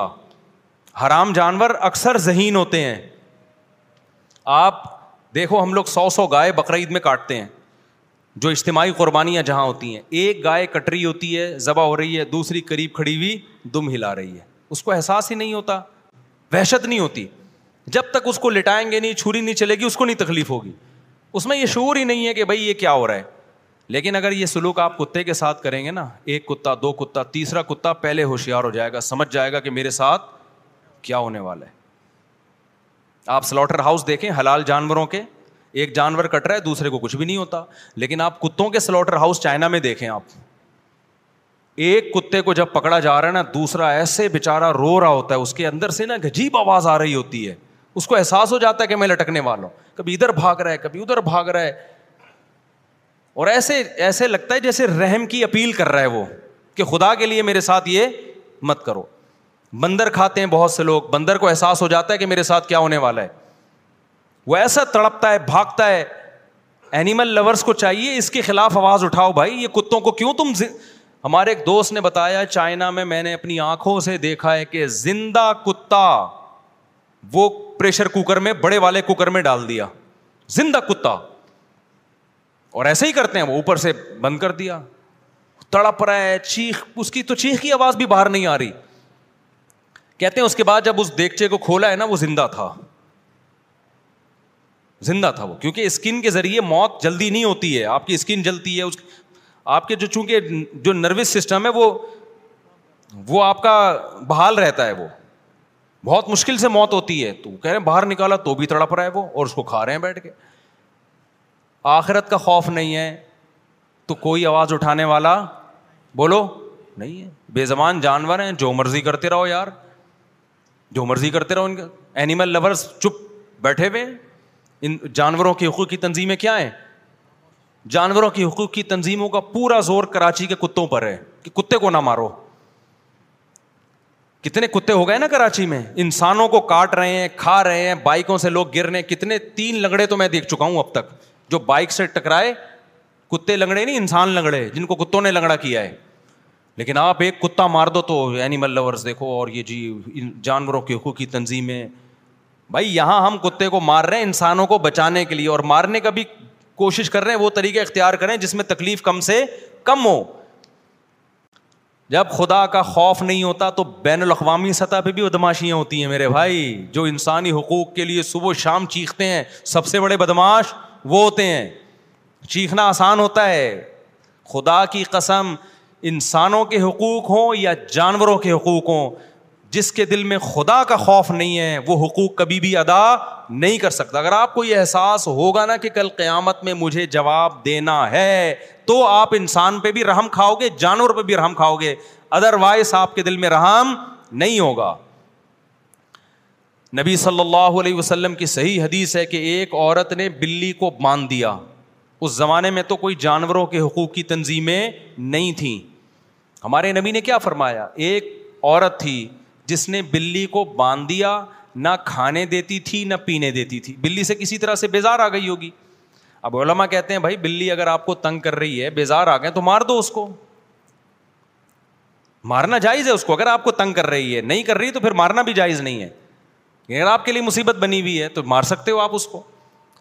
اب کیا کیا اس عورت کو تنگ کرتی تھی اس نے کیا مار دیتی نا وہ اس نے باندھ دیا اب باندھ دیا تو نہ وہ کھا رہی ہے نہ وہ پی رہی ہے وہ بےچاری بھوک پیاس سے بلی تڑپ تڑپ کے مر گئی اللہ کو اتنا غضب آیا حدیث میں آتے اللہ نے اس کی نیکیاں برباد کر کے اس کو جہنم کی آگ میں ڈال دیا سمجھ میں آ رہی ہے بات کہ نہیں آ رہی ہے ایک اور حدیث نبی صلی اللہ علیہ وسلم نے فرمائی کہ ایک شخص کنویں میں اترا شدید پیاسا تھا شدید پیاسا تو کنویں میں اترا اس شدید عرب کی گرمی بھی بڑی مشہور ہے تو جب وہ باہر آیا نا کنویں سے اس نے دیکھا پیاس کی شدت سے ایک کتا کیچڑ چاٹ رہا ہے اب آگے حدیث کے الفاظ بڑے زبردست ہیں اس شخص نے کہا کہ جس مصیبت میں میں مبتلا تھا نا تھوڑی دیر پہلے پیاس کی جو مصیبت اسی میں کون ہے اس کو احساس ہوا کہ یہ مصیبت ہلکی مصیبت نہیں ہے تبھی میں کہتا ہوں نا جو مرغے کو یا جانور کو ڈائریکٹ کڑھائی میں ڈال دیتے ہیں ذرا اپنا ہاتھ ایک دفعہ اس میں ڈال کے دیکھیں پھر پتا چلے گا کہ جس مصیبت کو میں برداشت نہیں کر سکتا ایک سیکنڈ کے لیے بھی اس میں میں جانور کو کیسے ڈال رہا ہوں اس مصیبت میں میں کچھ لوگوں کے دلوں میں سینوں میں دل ہوتا ہے اس شخص کے سینے میں دل تھا اس نے کہا ویسے اگر گزر جاتا تو اس کو احساس نہ ہوتا لیکن چونکہ چند سیکنڈ پہلے اس پیاس میں وہ مبتلا تھا تو نبی صلی اللہ علیہ وسلم نے فرمایا کہ اس شخص نے سوچا کہ جس مصیبت میں میں مبتلا تھا اس میں یہ کتا مبتلا ہے وہ گیا چمڑے کے موزے نہیں ہوتے اس زمانے میں جو موزے ہوتے تھے جن پر مسا ہوتا تھا تبھی ہم اہل حدیث حضرات سے کہتے ہیں یہ یہ کپڑوں کے موزوں پہ مسا نہیں ہوتا نبی کے دور میں ہوتے ہی نہیں تھے تو ان کے بارے میں حدیث تلاش کرنا ہی غلط ہے اور یہ جو حدیث میں جوربین آیا ہے اس سے وہی خفین ہی مراد ہیں کیونکہ جورب خفین پر بھی اطلاق ہوتا ہے اور عام موزوں پر بھی ہوتا ہے تو یہاں وہ والے موزے مراد لیں گے نا جو ہوتے تھے اس دور میں یہ والے موزے تھوڑی تو یوں چڑھائے اور بوٹ پہن کے نکل لیے نبی کے دور میں جو خفین ہوتے تھے یا جو جورب ہوتے تھے وہ وہ ہوتے تھے جو جوتوں کی جگہ استعمال ہوتے تھے تو جس موزے کا حدیث میں تذکرہ ہی نہیں ہے اس پہ مسا کہاں سے جائز ہو گیا اور اس پہ ہمیں کہہ رہے ہوتے ہیں کہ فرق بتاؤ کہ اس پہ جائز ہے اس پہ جائز نہیں ہے بھائی یہ خلاف قیاس ہے قرآن نے پاؤں دھونے کا حکم دیا ہے جب دھونے کا حکم دیا تو موزوں پہ کہیں بھی کسی بھی مسا نہیں ہوگا تو جتنا حدیث میں ثابت ہوگا اتنا تو مسا جائز ہے جو حدیث میں ہے ہی نہیں تو وہ جائز کہاں سے ہو گیا وہ تو اپنی اصل پہ ہے آج کل اتنی یعنی میں حیران ہوتا ہوں میں نے ابھی کچھ دن پہلے بیان کیا تھا نا کہ یہ ہینڈ پریکٹس وغیرہ جیسی یہ چیزیں اسلام میں حرام ہیں ایک صاحب نے بڑے لمبے کمنٹس کیے اس نے کہا مفتی صاحب آپ کا نا حدیثوں پہ مطالعہ بہت کمزور ہے کسی حدیث میں نہیں ہے جس میں مجزنی کو نبی نے حرام قرار دیا ہینڈ پریکٹس کو حرام قرار دیا اور اس بارے میں جتنی حدیثیں ساری ضعیف ہیں ان کا کہنے کا مقصد ہے کہ مجھے نہ حدیث کے صحیح ضعیف ہونے کا پتہ اور نہ مطالعہ ہے تو کوئی بھی اس بارے میں صحیح حدیث نہیں ہمارے حضرت بار بار کہتے ہیں جتنا اللہ نے علم دیا ہے نا اس سے عقل دس گنا زیادہ ہوگی تو علم کا فائدہ ہوگا ورنہ وہ علم ہی آپ کو گمراہ کرے گا بھائی جان مجھ زنی کے حرام ہونے پر ایک بھی حدیث نہ ہو پھر بھی حرام ہے اس کے حلال ہونے کی حدیث ہونی چاہیے اصل تو حرمت ہی ہے نہیں یہی بات میرا خیال ہے بیوی کے علاوہ کوئی بھی راستہ آپ اختیار کرتے ہیں قرآن کہتا ہے وہ کیا ہے حرام Hey, I'm Ryan Reynolds. At Mint Mobile, we like to do the opposite of what Big Wireless does. They charge you a lot. we charge you a little. So naturally, when they announced they'd be raising their prices due to inflation, we decided to deflate our prices due to not hating you. That's right. We're cutting the price of Mint Unlimited from $30 a month to just $15 a month. Give it a try at mintmobile.com slash switch. $45 up front for three months plus taxes and fees. Promo for new customers for limited time. Unlimited more than 40 gigabytes per month. Slows. Full terms at mintmobile.com. Hey, I'm Ryan Reynolds. At Mint Mobile, we like to do the opposite of what Big Wireless does. They charge you a lot, we charge you a little. So naturally, when they announced they'd be raising their prices due to inflation, we decided to deflate our prices due to not hating you. That's right. We're cutting the price of Mint Unlimited from $30 a month to just $15 a month. Give it a try at mintmobile.com slash switch. $45 up front for three months plus taxes and fees. Promote for new customers for limited time. Unlimited more than 40 gigabytes per month slows. Full terms at mintmobile.com.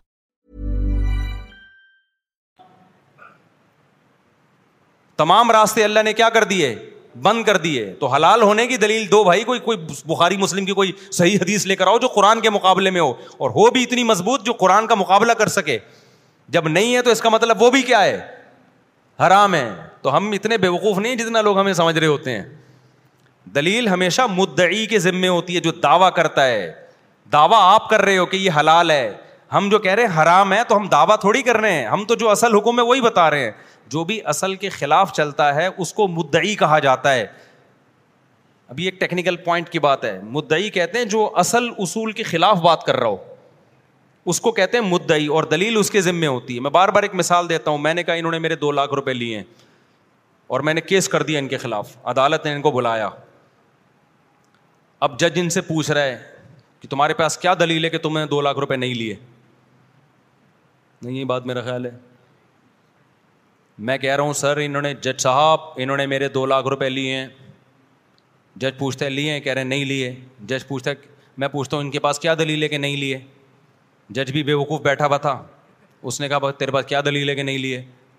تو اگر اس میں تھوڑی sense ہوگی بولے گا بھائی دلیل اس کے ذمے جو دعویٰ کر رہا ہے اصل یہ ہے کہ کسی نے کسی سے پیسے نہیں لیے تو جو لینے کی دلیل ہوگی نہیں لینے کی دلیل تھوڑی ہوگی تو جو قضائے عمرے کے دلائل مانگتے ہیں نا کہ قضائے عمری اسلام میں نہیں ہے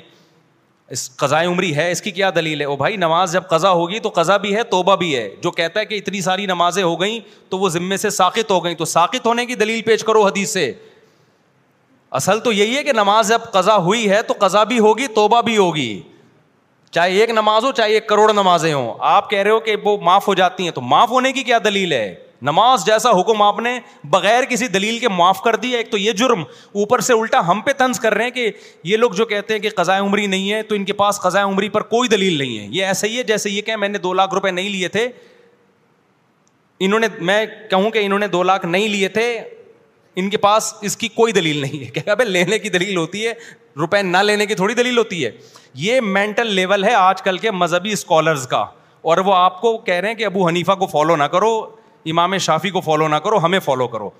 ہم سے سیکھو قرآن و سنت جن کا یہ مینٹل لیول ہو آپ کیسے سیکھیں گے بھائی اس سے نہیں یاری کھوپڑی میں بات میرا خیال ہے تو وہ کہا کہ میں جلدی سے بات کو سمیٹتا ہوں ہاں تو وہ گئے صاحب وہ اس دور میں جو نبی صلی اللہ علیہ وسلم نے پچھلی امتوں کا سنایا کہ وہ گیا اور اس نے چمڑے میں پانی بھر کے وہ موزے میں لا کے کتے کو پلایا اللہ کو اس کے اس عمل کی قدر آئی اللہ نے اس کی ساری خطاؤں کو معاف کر دیا اس سے پتہ چلتا ہے بھائی جانور کے بارے میں بھی ہم سے کل قیامت کے دن سوال ہوگا ہمارے ایک استاذ نے پٹھان استاذ ہیں بڑے ابھی بھی اللہ ان کی عمر میں برکت دے پندرہ بیس سال پرانا بلکہ اس سے بھی شاید پرانا واقعہ ہوگا ہم چھوٹے تھے انہوں نے ہم سے قربانی کا بکرا منگوایا نا دو دن بعد بقرعید تھی انہوں نے بکرا منگوایا ہم لے آئے ان کے لیے قربانی کا بکرا جب لا کے بکرا باندھا ہے تو گھاس لانا بھول گیا میں تو مجھے یاد ہے وہ پٹھان ہمارے انہوں نے کہا گھاس کا انتظام کرو بھائی پتہ نہیں یہ سے کیونکہ یہ جو بیوپاری ہوتے ہیں ان کا کوئی بھروسہ تھوڑی ہوتا ہے کہ کھلائی ہوئی بھی ہے کہ نہیں کھلائی ہوئی گھاس کا انتظام کرو ہم نے کہا وہ ایکچولی ابھی وہاں جاتے رات ہو گئی تھی رات ہو گئی تھی ہم کہاں سے لے کر آتے گھاس بھائی ہم نے کہا بھی تو نہ گھاس ہے نہ دانا صبح کھلا دیں گے انہوں نے کہا میں رات کو سوؤں گا نہیں کیونکہ ہو سکتا ہے یہ بھوکا ہو بھائی انہوں نے کہا مجھے پوری رات نیند نہیں آئے گی اگر آپ چاہتے ہو کہ میں تمیز سے سو جاؤں تو اس کے لیے دانے یا گھاس کا انتظام کرو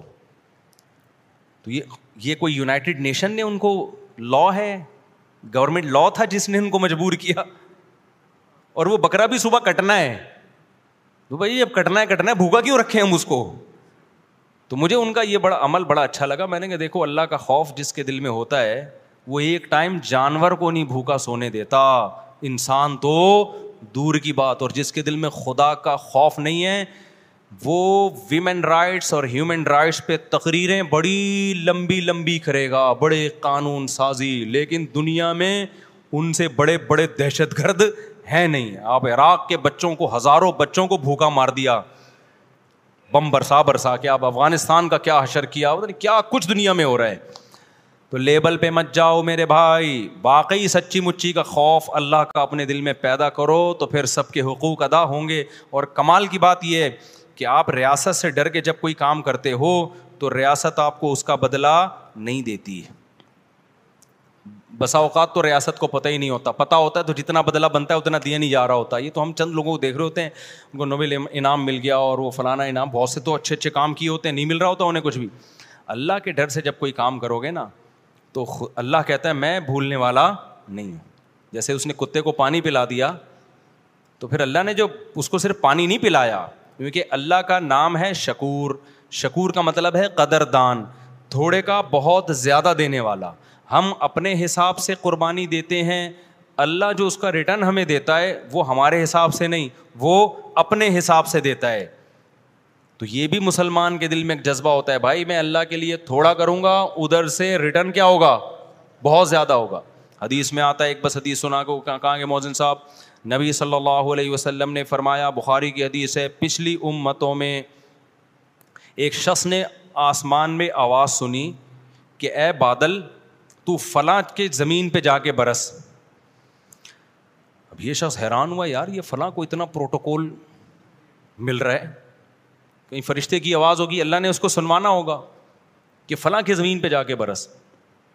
تو یہ شخص گیا فلاں کی زمین پہ اس سے پوچھا یار تیری پیداوار میں تو کون سا ایسا عمل کر رہا ہے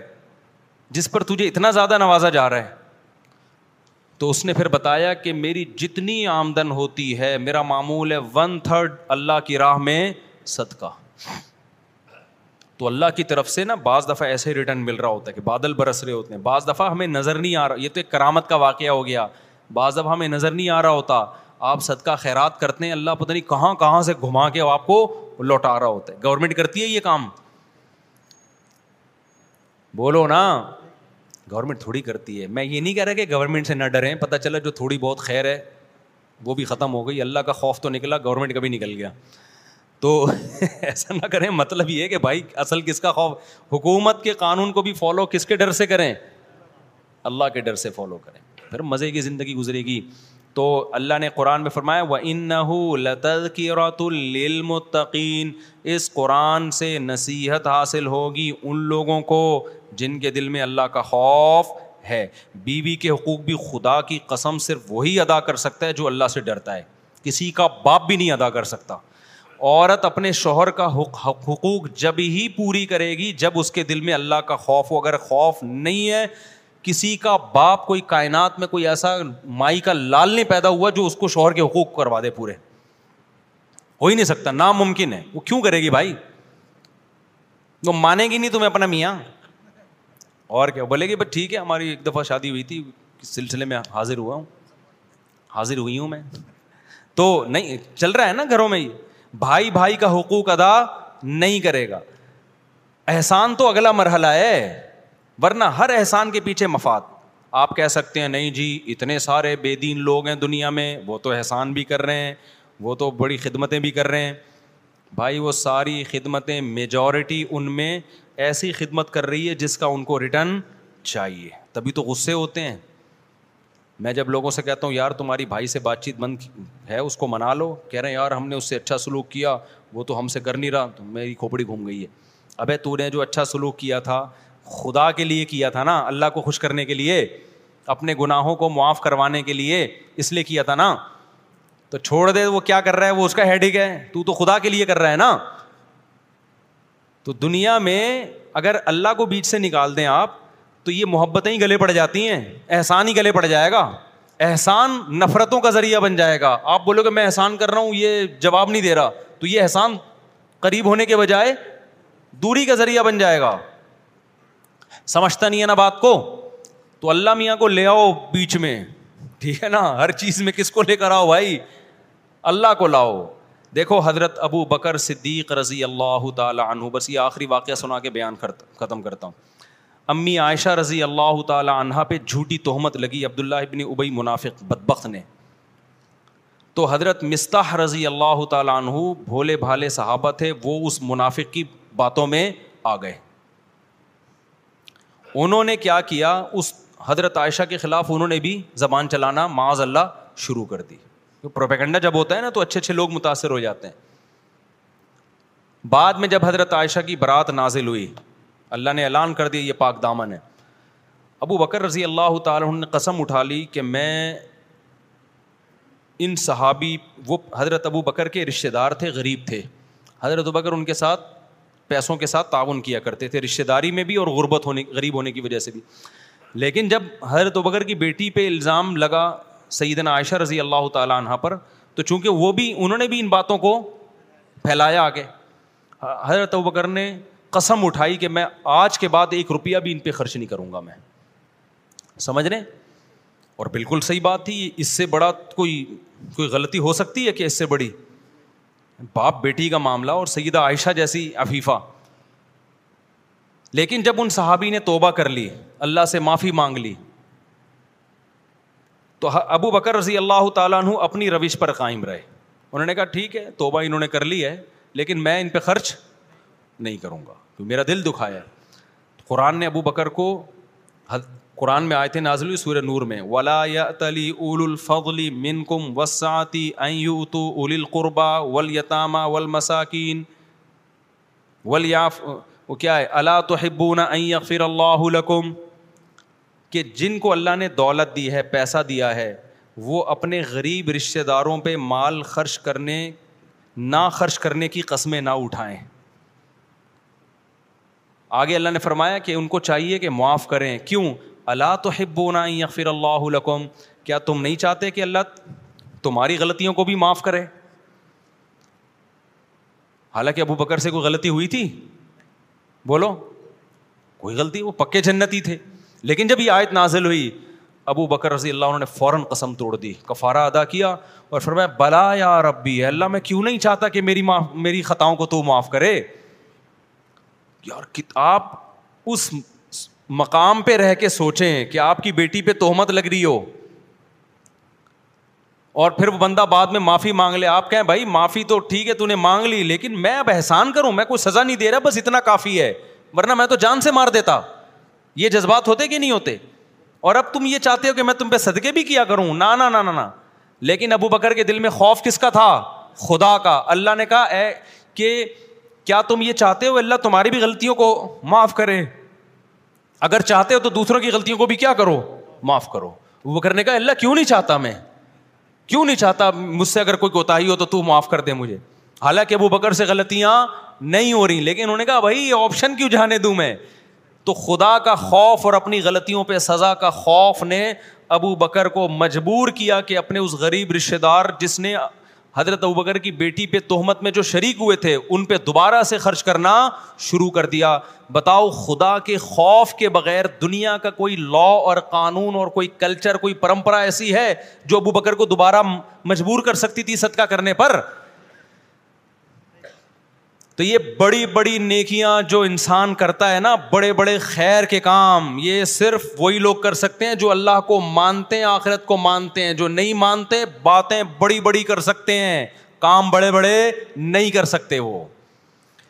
ابھی بھی سمجھ میں نہیں آ رہا تو پھر جیسے ہیں ویسے ہی چلتے رہیں ٹھیک ہے نا اللہ تعالیٰ سب کی اچھے کی رپورٹ رکھے اور سب کو ہم سب کو عمل کی توفیق عطا فرمائے بس یہی سوال ہیں اتنی ساری پرچی پڑی ہوئی تھی وہ کدھر گئی بھائی وہ سوالات کی پرچیاں پڑی تھیں اندر آپ میں سے کسی نے کچھ پوچھنا ہے تو پوچھ لیں وہ وہ لوگوں کے ہی پوچھے ہوئے ہیں لیکن وہ پرچی اندر لے گیا جون جولائی کی اسکول والے فیس لیتے ہیں یہ جائز ہے کیونکہ پورے سال کا ایگریمنٹ ہوتا ہے ان کے ساتھ تو جب پورے سال کا ایگریمنٹ ہے تو اس میں جون جولائی چھٹیاں بھی آئیں گی ہاں وین والے جی جی جائز ہے اگر آپ نے نہیں دینی تو پہلے سے ہی اگریمنٹ کر لیں ان سے کہ ہم جون جولائی کی نہیں دیں گے ارشاد ہاں سوال پوچھا ہے بھائی نے کہ کیا یہ درست ہے کہ نبی صلی اللہ علیہ وسلم نے کھڑے ہو کر بھی پیشاب کیا ہے بیماری کی حالت میں دیکھو صحیح بخاری کی حدیث ہے کہ آپ صلی اللہ علیہ وسلم نے کھڑے ہو کر پیشاب کیا ہے بیماری کا اس میں تذکرہ نہیں ہے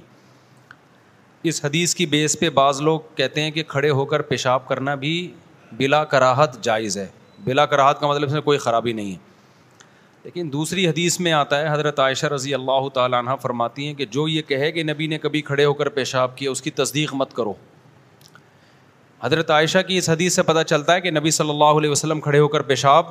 نہ صرف یہ کہ کرتے نہیں تھے بلکہ اس کو انتہائی ناپسند کرتے تھے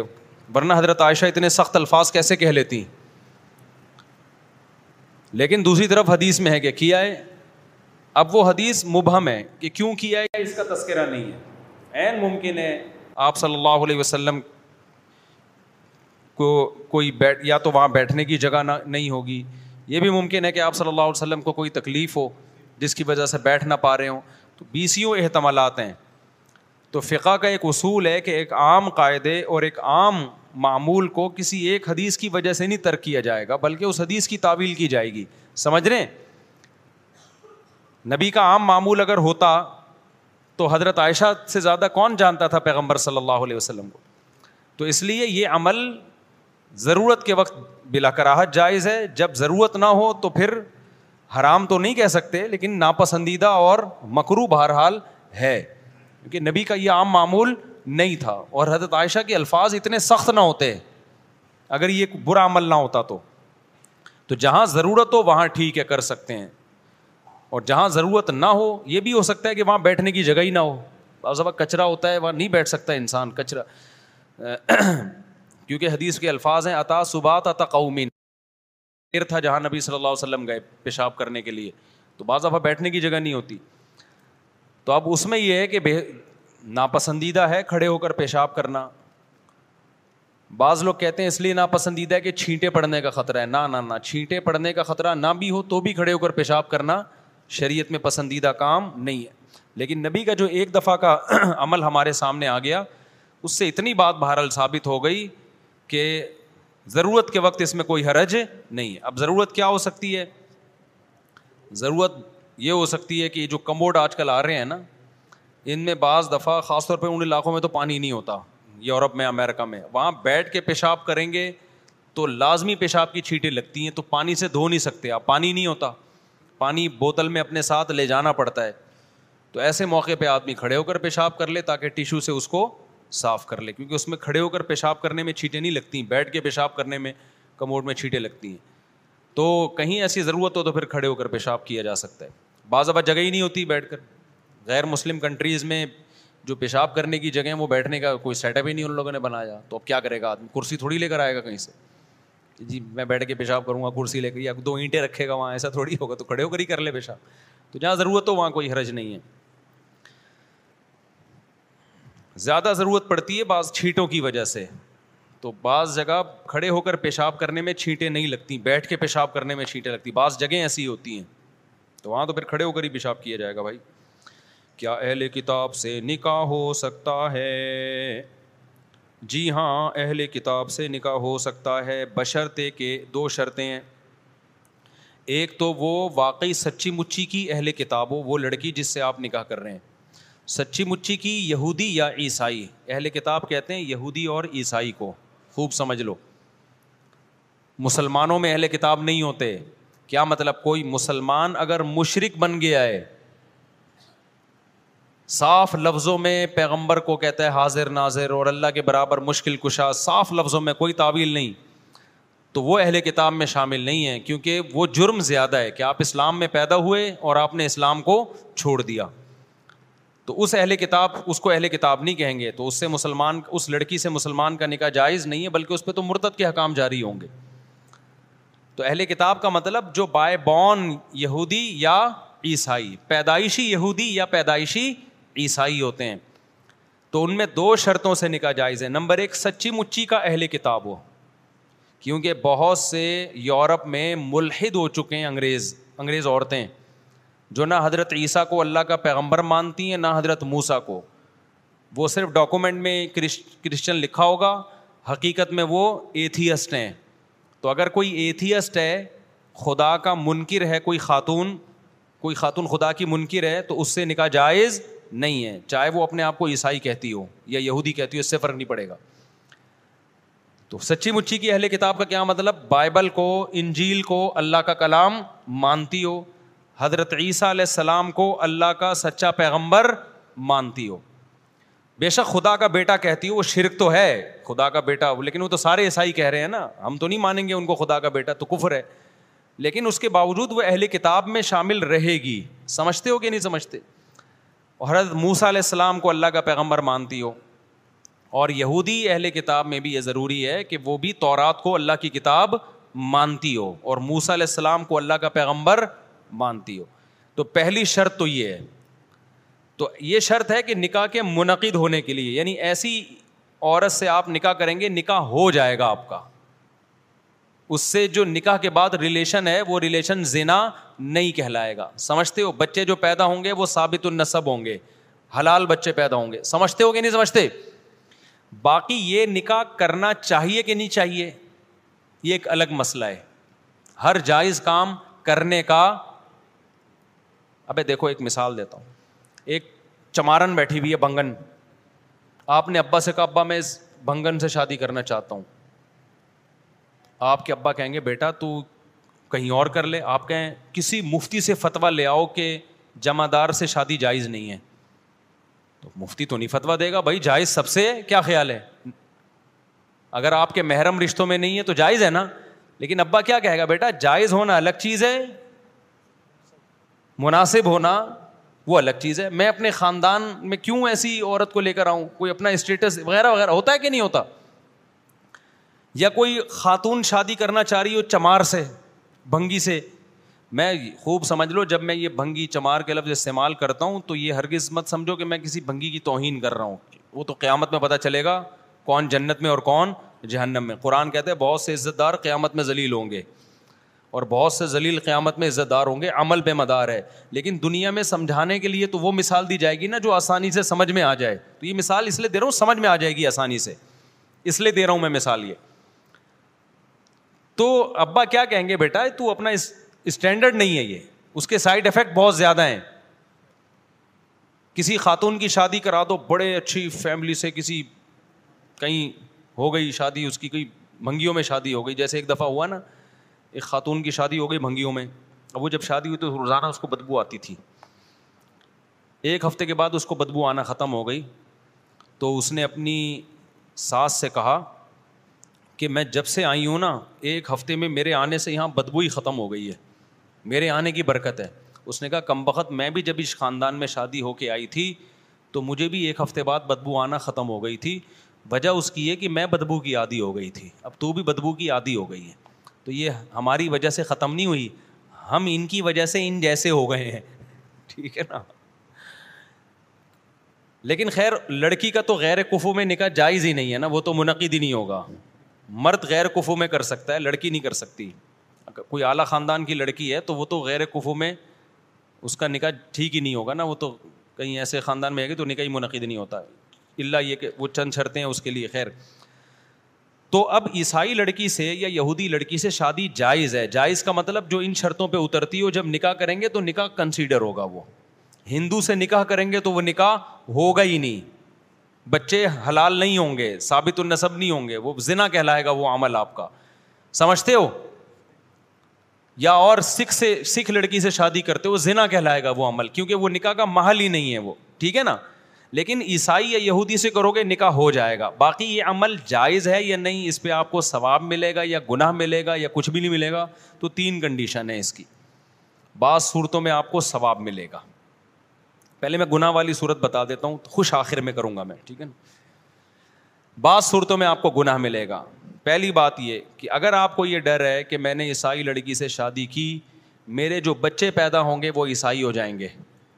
یہ ان کو چرچ لے جائے گی مسجد سے دور کر دے گی تو آپ کے لیے ان کا قطن جائز اپنی اولاد کا ایمان داؤ پہ لگا دینا یہ شرعن آپ کے لیے حرام ہے اللہ قیامت میں آپ سے سوال پوچھے گا تم نے اپنی ہونے والی نسل کا خیال کیوں نہیں کیا اسلام اس میں ٹرانسفر کیوں نہیں کیا تم نے سمجھتے ہو دوسری شرط یہ کہ خود آپ کے دین کے بگڑنے کا اندیشہ نہ ہو پتہ چلا آپ بیگم کی محبت میں مسجد چھوڑ کے چرچ چلے گئے سلیب لٹکا لیا آپ نے نے تبھی قرآن جہاں عیسائی لڑکی سے نکاح کی اجازت دی ہے وہاں قرآن نے یہ بھی کہا ہے میں اکفر فقط اللہ کہتے ہیں تمہیں اجازت تو دے رہا ہوں لیکن اپنے ایمان پہ سودا کیا تو تمہارے امال برباد ایسا نہ ہو لڑکی کے چکر میں ایمان ایمان سے ہاتھ دھو بیٹھو یہ نہ کر دینا کہیں تو آپ میں اتنا کانفیڈینس ہو کہ آپ کسی قیمت پہ بھی اپنے ایمان پہ سمجھوتا مت کرو وہ واقعہ سنا دیتا ہوں نا ایک بادشاہ تھے میں بھی نام لوں گا تو پھر وہ پھر قواریت پھیلتی ہے اصل میں اس سے ان کی بیگم کا مسئلہ کوئی اور تھا تو مناظرہ ہوا دونوں کی طرف کے مولویوں کا تو یہ جو بادشاہ تھے نا ہندوستان کے بڑے مشہور بادشاہ تھے یہ مناظرہ ان کے مولوی لوگ مناظرہ جیت گئے ان کی بیگم کسی اور فرقے سے تعلق فرقہ بھی تھوڑا وقری ٹائپ کا فرقہ بالکل ہی ہم سے کٹا ہوا فرقہ اہل سنت والجماعت سے خارج فرقہ تھا وہ تو اب یہ جیت گئے مناظرہ ان کی تو ان کی بیگم کو بڑی انسلٹ محسوس ہوئی کہ آپ نے میری محبت کا بھی خیال نہیں کیا اور جو میرے جو میرے جو مسلک تھا اس کے مولویوں کو آپ نے مناظرے میں ہروا کے میری انسلٹ ہوئی ہے تو میری محبت کا خیال نہیں ہے تو یہ بادشاہ نے کہا کہ میں نے تمہیں اپنا دل دیا ایمان نہیں دیا ہے ٹھیک ہے نا ایمان پہ سمجھوتا نہیں ہوگا ہم اہل سنت والجماعت ہیں بھائی ہمارا سنی ہونے پہ ہمیں کیا ہے فخر ہے ہم تو ٹھیک ہے محبت سب سے کریں گے یہ تھوڑی کہ اتنی محبت میں پھسلنا کہ اپنا مسئلہ ہی چھوڑ دیں یہ نہیں ہوتا ہم سے کائنڈلی دوبارہ اس قسم کی کوشش آپ نہ کیجیے تو آپ کسی عیسائی لڑکی سے شادی کریں یہودی لڑکی سے شادی کریں پہلی اس سے شرط لگائیں بچے کیا ہوں گے بھائی مسلمان ہوں گے اور صرف ہوائی شرط نہ ہو آپ کو یقین بھی ہو کہ میں اس کو فالو کروں گا یورپ میں جب یہ شادی ہوتی ہے تو ہوائی شرط ہوتی ہے فالو کسی کا باپ نہیں کروا سکتا بہت سے ایسے واقعات ہوئے انگریز لڑکی سے عیسائی تھی شادی کی بچے وہ سارے بگڑ گئے مرد وہاں بیٹھا ہوا ہے آرام سے تو یہ نہیں ہونا چاہیے پورا یقین ہو آپ کو کہ ایسا ہوگا بعض لڑکیاں ہوتی ہیں ایسے واقعات بھی ہیں کہ لڑکی نے نکاح کیا عیسائی لڑکی نے مسلمان مر سے اور بولا ٹھیک ہے جی بچہ مسلمان ہوگا اور واقعی ہے بھی مسلمان وہ پہلی شرط بچے کیا ہوں گے مسلمان اور آپ کو اطمینان بھی ہو کہ واقعی ہوں گے دوسری شرط آپ خود نہیں پھسلو گے سمجھ رہے ہو خود آپ کے دین کے بگڑنے کا اندیشہ نہ ہو تو ایسی صورت میں آپ کے لیے نکاح کرنا شرعن جائز بھی ہے سمجھتے ہو نہ صرف یعنی کوئی گناہ بھی نہیں ہوگا اب ثواب کب ہوگا ثواب جب ہوگا کہ جب آپ کو سامنے والے کی ہدایت کی بھی امید ہو بعض دفعہ یہ ہوتا ہے دیکھو دباؤ نہیں ڈال سکتے آپ کسی عیسائی لڑکی سے شادی کریں یہودی سے کریں آپ جبراً مسلمان نہیں کر سکتے اس کو نہ ذہنی ٹارچر کر سکتے ہیں کہ بار بار تانے دیں کو مسلمان کیوں نہیں ہو رہی مسلمان کیوں نہیں ہو رہی یہ نہیں کر سکتے آپ اکراہ فی الدین قرآن کہتا ہے دین میں زبردستی نہیں ہے یعنی دین میں داخل کرنے میں زبردستی نہیں ہے کسی کو لیکن بعض لڑکیاں ہوتی ہیں ان کو اللہ نے عقل دی ہوتی ہے وہ کہتی ہیں کہ بھائی جب ایک وہ کمپیئر کرتی ہیں اسلام اور غیر اسلام کو تو ان کو خود بات سمجھ میں آ جاتی ہے اسلام میں اتنی اللہ نے اٹریکشن رکھی ہے کہ جب کوئی اسلام کو قریب سے دیکھے گا تو یہ ہو نہیں سکتا کہ وہ اسلام کو قبول نہ کرے بشرطے کہ آپ میں خود میں بھی اسلام ہو اب ایک ہے مسلمان چرس پی رہا ہے تو اس میں کیا اٹریکشن ہوگی بھائی ٹھیک ہے نا اسلام کو فالو بھی کر رہا ہو نا تو اسلام تو بہت خوبصورت مذہب ہے بھائی جن گھروں میں اسلام ہے ان گھروں میں الگ ہی برکتیں ہوتی ہیں الگ ہی روحانیت ہوتی ہے آپ گھر میں جاؤ سکون محسوس ہوگا ہمیں یاد ہے بچپن میں اپنے مولوی صاحب تھے ہمارے بڑے غریب سے تھے ہم جب ان کے گھر میں جاتے ایک عجیب ایسا لگتا جیسے آسمان سے سکون نازل ہو رہا ہے حالانکہ گاؤں کے دیہات کے تھے لیکن بس کیونکہ گھر میں نماز روزے کا معمول تھا پردہ تھا تو ایک الگ ہی سکون ملتا تھا تو اٹریکشن ہے اسلام میں تو اگر آپ کو یہ امید ہے کہ میں نے کسی عیسائی سے شادی کی تو اس بات کا امکان ہے کہ وہ اپنی مرضی سے اپنی خوشی سے بعد میں مسلمان ہو جائے گی تو پھر یہ عمل نہ صرف جائز ہے بلکہ ثواب بھی ملے گا آپ کو بھائی حدیث میں آتا ہے تمہاری وجہ سے کسی ایک کو اللہ ہدایت دے دے خیر اللہ کا من حمر النعم یہ سرخ اونٹوں سے تمہارے لیے بہتر ہے سرخ اونٹ اس زمانے کی بڑی سواری تھی لیکن یہاں ایک چیز آپ اچھی طرح سمجھ لیں کہ آپ کسی غیر مسلم لڑکی سے یعنی عیسائی یا یہودی لڑکی سے جب نکاح کرتے ہیں تو شریعت میں دونوں کی وراثت مرنے کے بعد ایک دوسرے کو نہیں ملتی آپ کی ڈیتھ ہو گئی تو آپ کی بیوی کو ساڑھے بارہ فیصد نہیں ملے گا بیوی کی ڈیتھ ہو گئی تو اس کی کروڑوں کی وراثت میں بھی آپ کا کوئی حصہ بولو نہیں ہے چاہے گورنمنٹ لا ہی کیوں نہ ہو جیسے غیر مسلم کنٹریز میں گورنمنٹ لا ہے کہ بیوی کو کو آدھی پراپرٹی ہو لیکن اسلام نہیں آپ لینے دے گا نہ بیوی کی جائیداد سے آپ کا حصہ ہوگا نہ آپ کی جائیداد میں بیگم کا حصہ ہوگا مرنے کے بعد نہیں ہوگا زندگی میں جو چاہے جتنا چاہے دے دو زندگی میں اس کو پوری پراپرٹی اس کے نام کر دو ٹھیک ہے وہ ہو جائے گی موت کے بعد کوئی حصہ غیر مسلم اور مسلم میں وراثت جاری نہیں ہوتی دیکھو ایک لڑکا مسلمان ہو گیا عیسائی تھا کیا ہو گیا مسلمان اب اس کا والد عیسائی ہے والد کی جب ڈیتھ ہوگی نا تو اس مسلمان کو اپنے باپ کی وراثت میں سے ایک روپیہ بھی نہیں ملے گا سمجھ رہے ہو تو یہ غیر مسلم کے لیے بڑی قربانی ہے لیکن اس کو دینی پڑے گی یہ قربانی باپ زندگی میں جو دے دے دے دے مرنے کے بعد حصہ نہیں تو اسی طرح کسی کا بیٹا غیر مسلم ہے باپ مسلمان ہے تو بھی باپ مسلمان باپ کی وراثت سے اس غیر مسلم بیٹے کا حصہ نہیں ہے وراثت اور زکوٰۃ یہ دو چیزیں ایسی ہیں یا صدقہ فطر جو حقوق یعنی صدقات واجبہ ہیں یہ صرف مسلمانوں میں ہی ہوں گے یہ مسلم غیر مسلم میں نہیں ہوتے سمجھتے ہو کہ نہیں سمجھتے تو اس چیز کا پہلے خیال کر لیا کریں آپ نے کون سا شادی کرنی ہے تو جو مسلمان لڑکے ہیں ان سے نہیں کر رہے اور یہ ایک اور بات آخر میں آخر میں جنرل کنالج کے لیے کہ سائلنٹ ہے لیکن لکھا کیوں ہے مجھے تو اس پہ غصہ آتا ہے جب سائلنٹ تھا تو کنالج میں لکھا کیوں ہے تم نے اس لیے میں مجھے کنالج پڑھنے میں زیادہ مزہ آتا ہے ہے میرا چاہتا کنائف سے ماروں اس کو جس نے کے کو سائلنٹ کیا اچھا دیکھو کسی نے عیسائی لڑکی سے شادی کرنی ہو یا یہودی سے یا یورپ جا کے کسی گوری سے کرنی ہو شادی وہ مذہب چینج نہیں کر رہی لیکن وہ عیسائی ہے تو جائز تو ہے اور نیت اچھی ہو تو ثواب بھی ہے اور زنا سے بچنے کے لیے ہو تو لازم بھی ہے بعض دفعہ یورپ میں زنا کا خطرہ ہوتا ہے تو وہاں تو بھائی تو کر شادی کر زنا سے بچنے کے لیے تو لازم ہو جائے گا پھر تو نہ کرنا گرا ہوگا لیکن جتنے لوگ بھی غیر مسلم لڑکیوں سے شادی کرتے ہیں عیسائی یا یہودی سے ان سے میں کہتا ہوں کہ مسلمان لڑکیوں کے لیے رشتے مارکیٹ میں پہلے ہی کیا ہیں شارٹ ہیں اگر مسلمان مرد عیسائی لڑکیوں سے یا یورپ جا کے گوریوں سے شادیاں شروع کر دیں گے ان لڑکیوں کے لیے مسائل کم ہونے کے بجائے بڑھ جائیں گے اسی وجہ سے بعض علماء نے منع کیا ہے کہ آپ یہ کام مت کریں مسلمان لڑکیوں کے لیے رشتوں میں مشکلات اور زیادہ بڑھ جائیں گی تو حضرت مفتی محمد شفیع صاحب رحمۃ اللہ علیہ نے بھی منع کیا ہے کہ نہیں اس کی اجازت نہیں دی جائے لوگوں کو اس کو پروموٹ نہ کیا جائے کیونکہ اس سے مسلمان لڑکیوں کا کیا ہو رہا ہے بیڑا غرق ہو رہا ہے لیکن ایک پیکج ہمارے پاس ہے جو اللہ رسول ہی کا بیان کردہ پیکج ہے کہ بھائی یہ اس کے لیے جو جس نے ایک کرنی ہے آپ ایسا کریں کہ جس نے عیسائی لڑکی سے شادی کرنی ہے ایک مسلمان کو بھی نمٹائے وہ تاکہ مسلم لڑکیوں کے لیے مسائل پیدا نہ ہو سمجھتے ہو کہ نہیں سمجھتے ہو مسلمان کو بھی نمٹاؤ ایک دو شادیاں جس نے کرنی ہے وہ یہ کام کرے جس نے صرف ایک ہی کرنی ہے تو بھائی پہلے کس کو ترجیح دو اپنی مسلمان لڑکیوں کو ترجیح دو ان بیچاریوں کے لیے رشتوں میں پہلے بہت مشکلات سمجھتے ہو لیکن مسلمان لڑکی سے کر لی وہ کم بخت پھر تمہیں دوسری کرنے نہیں دے گی اس کو پہلے بتا دو کہ میں تو وہاں کر رہا تھا لیکن مفتی صاحب نے کہا پہلے مسلمان لڑکیوں کے نمٹاؤ تو میں نمٹانے لیے فقیر حاضر ہے فقیر حاضر ہے تو عقل ہوگی تو مان لے گی نہیں ہوگی تو جاؤ پھر نمٹنے کے لیے خود ہی تیار نہیں ہے تو ہم نے کوئی ٹھیکہ تو نہیں لیا ہوا نا اچھا میرے بھائی میں آٹھ مہینے پہلے گورنمنٹ اسکول ٹیچر اچھا میں جو غیر مسلم لڑکیاں ہیں نا ہندو لڑکی سے تو ہو نہیں سکتی شادی مسلمان کی ہندو لڑکی مسلمان ہو جائے تو ہو جائے گی لیکن جو عیسائی لڑکے ہیں میں ان سے ایک بات کہتا ہوں کہ آپ کبھی مسلمان لڑکوں سے نکاح کرو مسلمان خاندانوں میں جاؤ ان شاء اللہ اللہ نے چاہا تو آپ کے ساتھ اچھا سلوک ہوگا بہ نسبت اپنے خاندانوں کے مجھے اللہ سے امید ہے میں اپنے لیے نہیں کہہ رہا میں آپ لوگوں کے لیے کہہ رہا ہوں اس کے فائدے زیادہ ہیں نقصانات کیا ہیں کیونکہ فیملی سسٹم صرف مسلمانوں کا باقی رہ گیا ہے باقی سب کا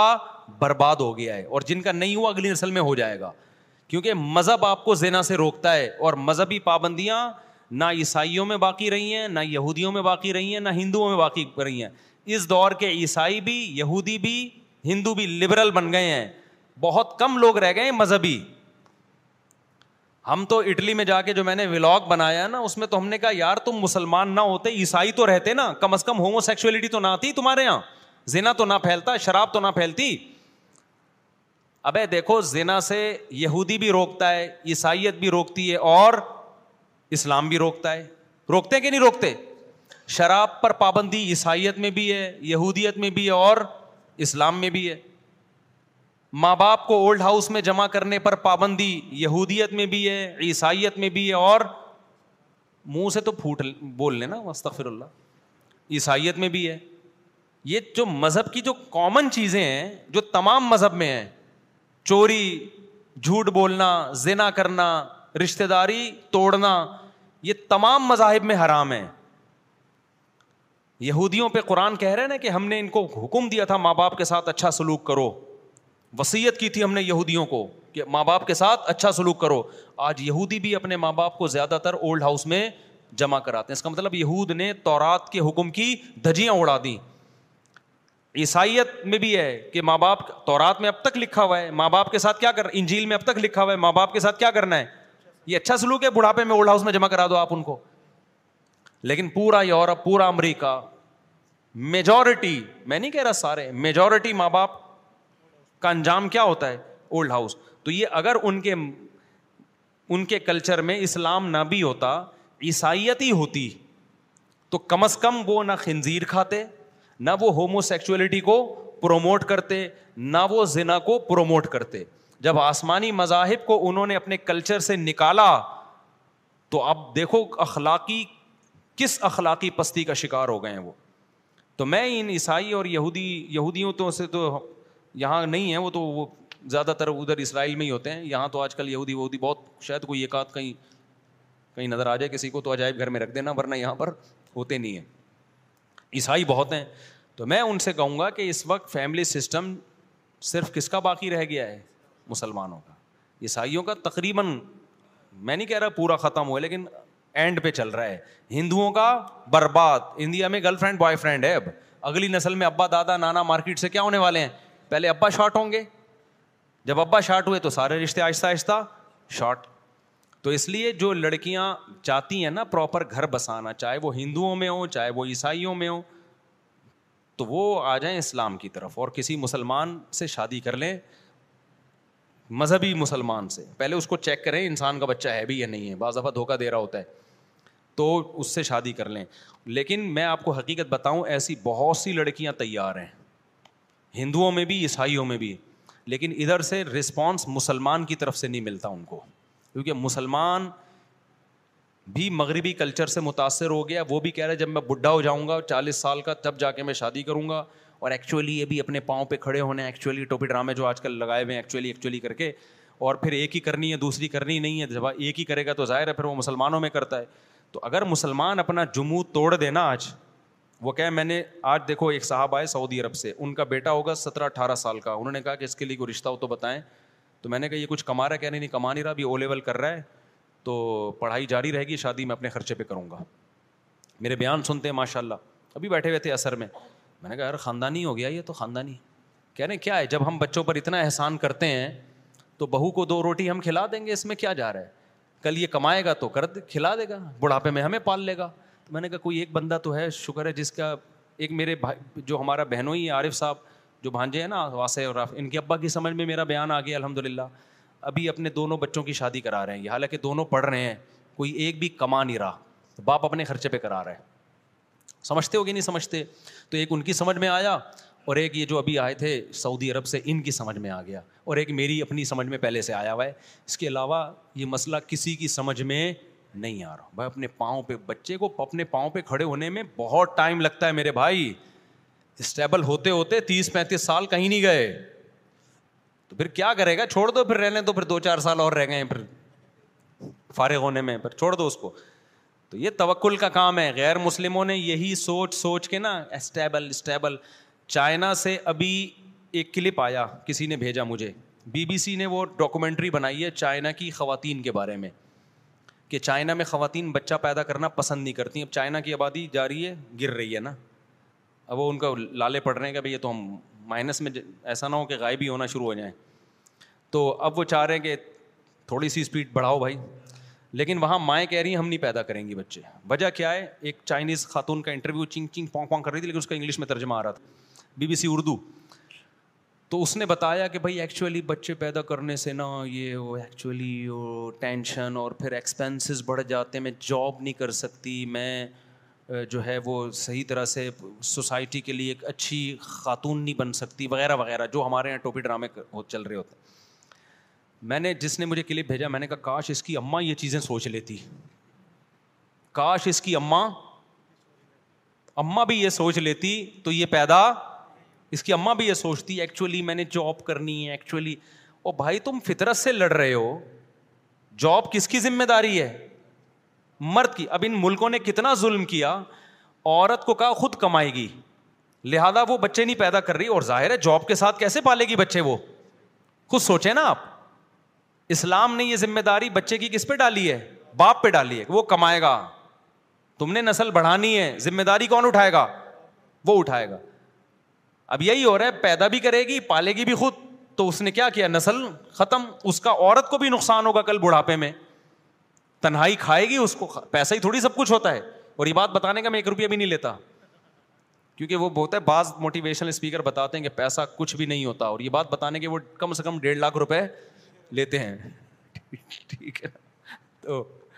تو تو وہ جاب نسل کا بیڑا غرق کر دیا کہ نہیں کر دیا تو بھائی ہم مسلمان ہیں مجبوری میں کوئی خاتون جاب کر رہی ہوں الگ بات ہے لیکن جاب مرد کی ذمہ داری ہے عورت کی ذمہ داری کیا ہے گھر داری گھر سنبھالنا یہ ہم سب کل بڈھے ہو جائیں گے نئی نسل پیدا ہوگی تو آگے چلے گا نا ملک اگر ہم سب یہ سوچ سوچ کے نہیں تو یہ تو آگے مسائل کھڑے ہو جائیں گے بڈھے ہی بڈھے ہو جائیں گے پھر تو ہو گئے ہیں میں تو گیا ہوں ابھی میں زیادہ ان ملکوں کا نام لے کے بتاؤں گا تو میرا ویزا نہیں ملے گا پھر مجھے ریجیکٹ کرتے ہیں ہیں بیان سنتے میرا ایسے ایسے ملکوں میں گیا ہوں تلاش کر رہا ہوں کوئی بندہ نظر آ جائے یار کوئی جوان کوئی بچہ نظر آ جائے جنرل اسٹور میں سارے بڈھے ہمارے جنرل اسٹوروں میں رونقیں ہیں یار رونقیں ہیں ایک بزرگ ہوں گے اور بزرگ گھر بیٹھ کے انجوائے کر رہے ہوں گے ان کے لیے کم گٹکا لے کر آ رہے ہوں گے پان لے کر آ رہے ہوں گے ان کے پوتے نواسے حکے خریدتے تھے بچ بچ دادا پر دادا کے لیے لوگ اپنے سمجھتا نہیں ہے نا بات کو ابھی دیکھو یہ رافے واسے ہیں نا یہ جو میرے بھانجے ان کے ابا کی جلدی شادی ہوئی جلدی عمر میں اور ان کے ابا کی بھی تو لہذا رافے واسے کے ابا بھی ہیں دادا بھی ہیں سمجھ رہے ہو یعنی یہ اپنے ابا کو بھی دیکھ رہے ہیں دادا کو بھی اور انہوں نے اپنے پردادا کو بھی بہت اچھی طرح دیکھا ہے سمجھ رہے ہو کہ نہیں سمجھ رہے پردادا کو بھی بہت اچھی طرح دیکھا ہے اور پتہ نہیں ابھی پردادا کے اوپر کا بھی ایک واقعہ آیا ہے کچھ دن پہلے میرے سامنے وہ بھی زندہ ہیں بڑے بڑے مزے سے کیونکہ جلدی جلدی شادیاں ہوئیں تو دادا بھی پردادا بھی سورے یعنی اپنے بیٹوں کو بھی دیکھا اپنے پوتوں کو بھی پوتوں کے بچوں کو بھی اور جوان ہے دماغ سے نکل گیا کون ہے وہ تو ابھی ہاں یہ ہے نا یہی ہے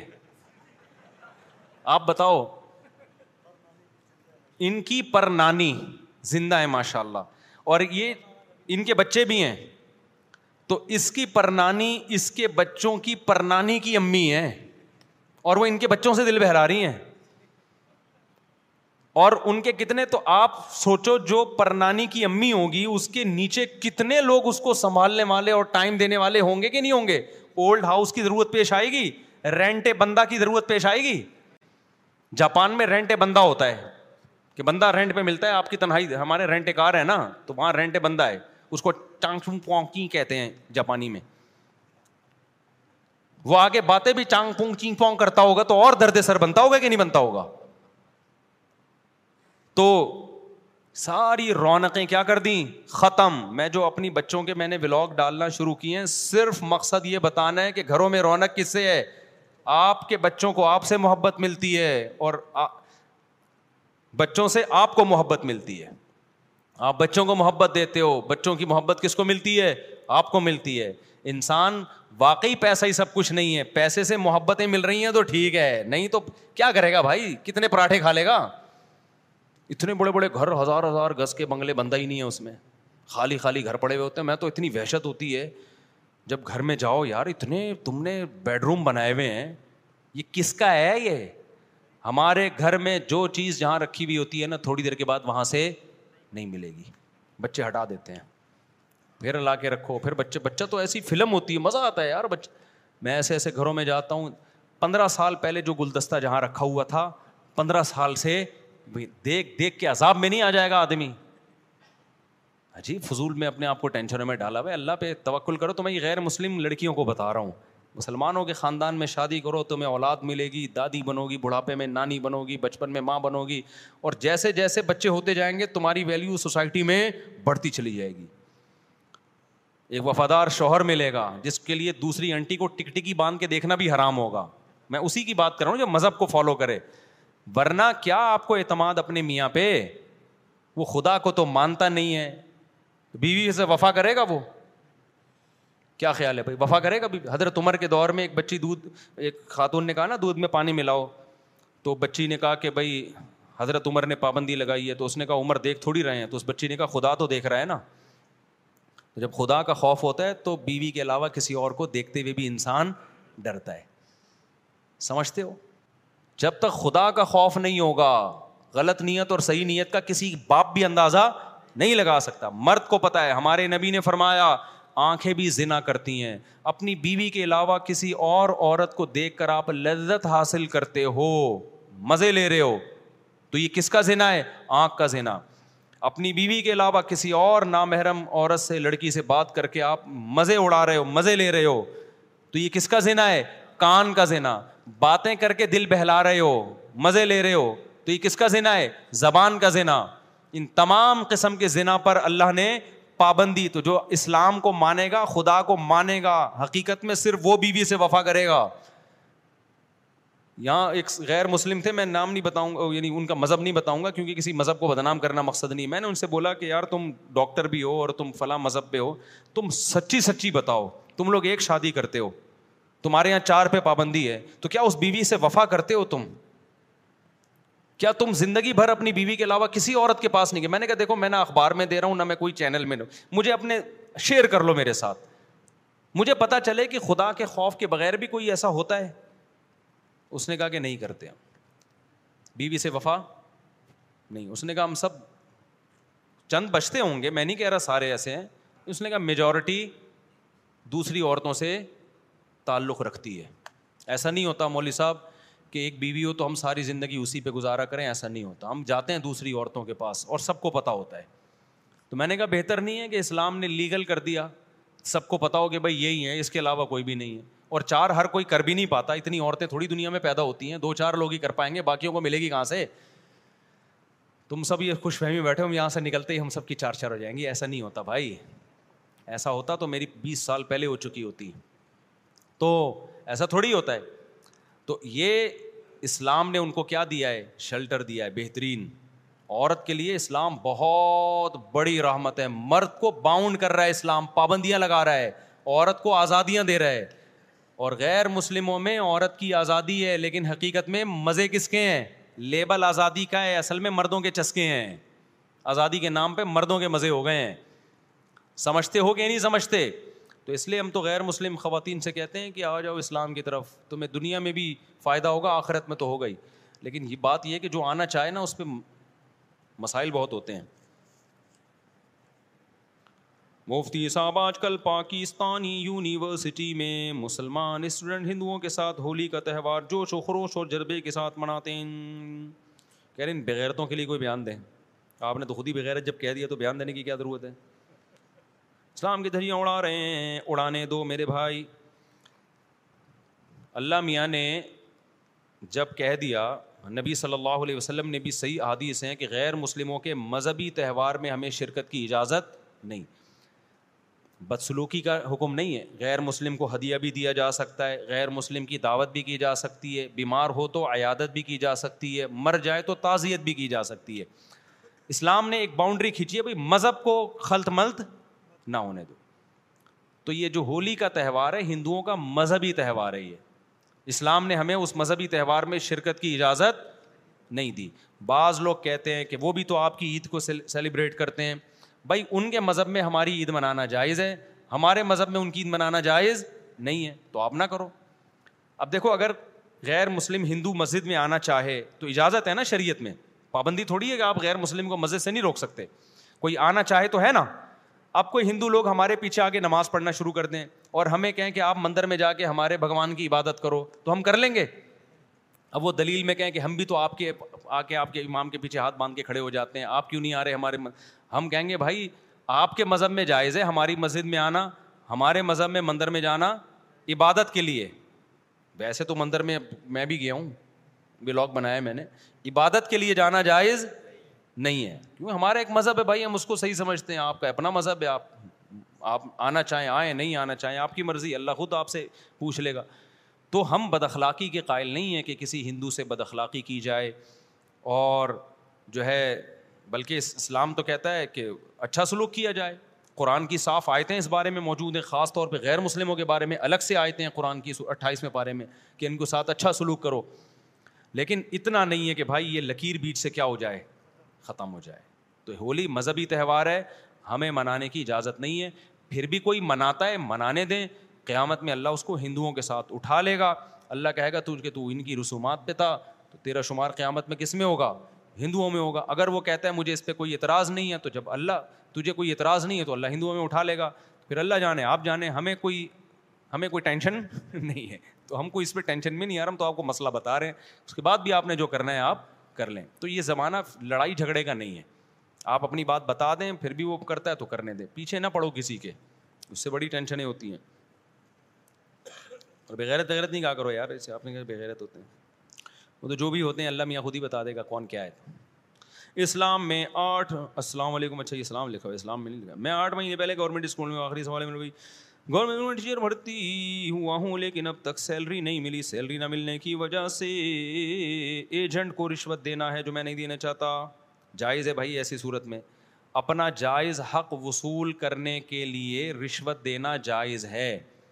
سمجھتے ہو اگر آپ کو آپ کا اپنا حق ہی نہیں مل رہا تو آپ پہ ظلم ہو رہا ہے نا تو یہ رشوت ظلم سے بچنے کے لیے دی جا رہی ہے ظلم کرنے کے لیے نہیں دی جا رہی ہے ایک ہوتا ہے ظلم کرنے کے لیے رشوت دینا کہ آپ کا حق بنتا نہیں آپ پیسے کھلا کے اس سیٹ پہ قبضہ کر لیتے ہیں ایک ہوتا ہے آپ کی سیٹ ہے آپ کے پیسے ہیں اگلا دے نہیں رہا کیونکہ وہ رشوت کے بغیر دیتا نہیں ہے تو پھر لینے والے کو گناہ ہوگا دینے والے کو گناہ نہیں ہوگا سمجھتے ہو کہ نہیں سمجھتے ہو کیا بول رہے میرے بھائی عظیمت والا بھی یہی ہے کہ دے دو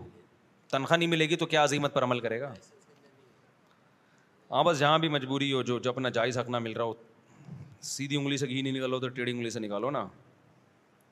میری شادی کو اردو چھ سال ہو گئے ہیں بہت ہمت کی بات ہے ماشاء اللہ میری بیوی نے ابھی خلا مانگ رہی ہے کہ آپ اولاد پیدا نہیں کر سکتے آپ اپنا امر دیں اور میرا میڈیکل رپورٹ بھی بالکل ٹھیک ہے ابھی اس کے کہنے پر خلا دینا چاہیے یا اپنا دفاع کرنا چاہیے آپ جب میڈیکلی بھی ٹھیک ہیں تو اور کوئی نامردی آپ میں اگر نہیں ہے تو پھر تو اللہ کی طرف سے اولاد نہیں ہو رہی تو اس بیس پہ بیوی خلا نہیں لے سکتی سمجھتے ہو یعنی یک طرفہ کھلا ہاں اگر کوئی واقعی فزیکلی بالکل ہی اس میں یعنی زوجہ سے ریلیشن قائم کرنے کی طاقت ہی نہیں ہے کسی میں تو پھر شرن اس کے لیے جائز ہے کہ یک طرفہ کھلا بھی وہ یعنی کورٹ میں وہ ثابت کرے کہ ایک فزیکل ریلیشن ہمارے درمیان ہوا ہی نہیں ہے اب تک اور اس میں طاقت ہی نہیں ہے ریلیشن کی علاج بھی نہیں ہو سکتا تو پھر ایسی صورت میں کورٹ یک طرفہ کھلا بھی دے سکتی ہے اس کی بھی کچھ ترتیب ہے کہ علاج کا موقع دے شوہر کو وہ علاج نہ کر رہا ہو یا علاج ہوئی بعض بیماریاں سے علاج ہو ہی نہیں سکتا تو وہ پھر وہ تو ڈاکٹر بتائے گا تو جج ڈاکٹر سے رابطہ کرے گا وہ اگر وہ لگتا ہے کہ نہیں ہو تو وہ کھلا دے سکتا ہے لیکن یہ کیس اگر ایسا ہے کہ آپ اگر نامرد بھی نہیں ہیں اور آپ کی میڈیکل رپورٹیں بھی ٹھیک ہیں تو پھر یہ اللہ کی طرف سے ایسی صورت میں بیگم یک طرفہ کھلا نہیں لے سکتی یک طرفہ کا مطلب اگر آپ نہیں دیں گے تو نہیں ہوگا باقی اگر آپ دے دیں گے تو ہو جائے گا کھلا آپ کو دینا چاہیے کہ نہیں دینا چاہیے تو یہ آپ دونوں کا پرسنل معاملہ ہے میرے بھائی میں آپ دونوں کے بیچ میں ٹانگ نہیں اڑاتا بعض دفعہ عورت نہیں رہنا چاہ رہی ہوتی وہ کہہ رہی بھائی چھ سال ہو گئے مجھے اولاد چاہیے میں نہیں رہ سکتی تو اس کا یہ مطالبہ پھر ناجائز نہیں ہوگا باقی آپ کے لیے میرا مشورہ یہی ہے کہ اگر دے دیں تو اچھا ہے کیونکہ نہیں ایک عورت نہیں رہنا چاہتی تو کیا کرنا ہے اس کو رکھ کے لیکن رائٹ آپ کے پاس ہے اگر آپ نہیں دینا چاہیں تو بھی آپ کی مرضی ہے کیونکہ اسلام میں عورت کی مرضی سے شادی ہوتی ہے زبردستی نہیں اس پہ کی جا سکتی لیکن طلاق پھر عورت کی مرضی سے نہیں ہوتی طلاق عورت کی مرضی سے اس صورت میں ہوگی یا خلا یک طرفہ خلا جسے کہتے ہیں جو اصل میں فسخے نکاح وہ اس صورت میں ہوگا جب مرد میں واقعی فالٹ ہو تو اب یہ فالٹ ہے یا نہیں ہے یہ ڈاکٹر فیصلہ کرے گا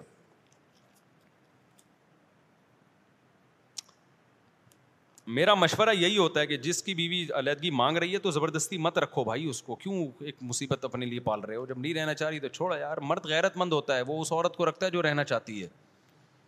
جو نہیں رہنا چاہتی تو کیوں رکھ رہا ہے اس کو یار سمجھتے ہو یا نہیں سمجھتے اب ایسا نہ جا کے ٹھر ٹھر طلاقیں دینا شروع کر دو بعض دفعہ بیوی ویسے ہی غصے میں کہہ دیتی ہے مجھے طلاق چاہیے عورتیں جذباتی ہوتی ہیں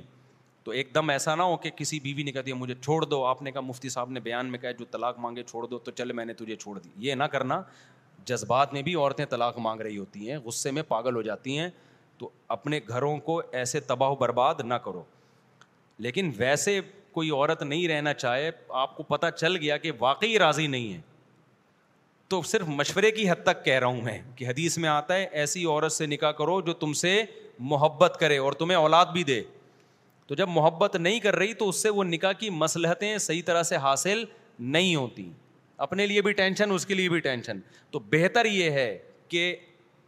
تمیز سے علیحدگی اختیار کر لیجیے اگر بچے ہوں تو کیا کیا جائے بچے ہوں تو پھر یہ کیا جائے ایسے کیسز میرے پاس آئے ہیں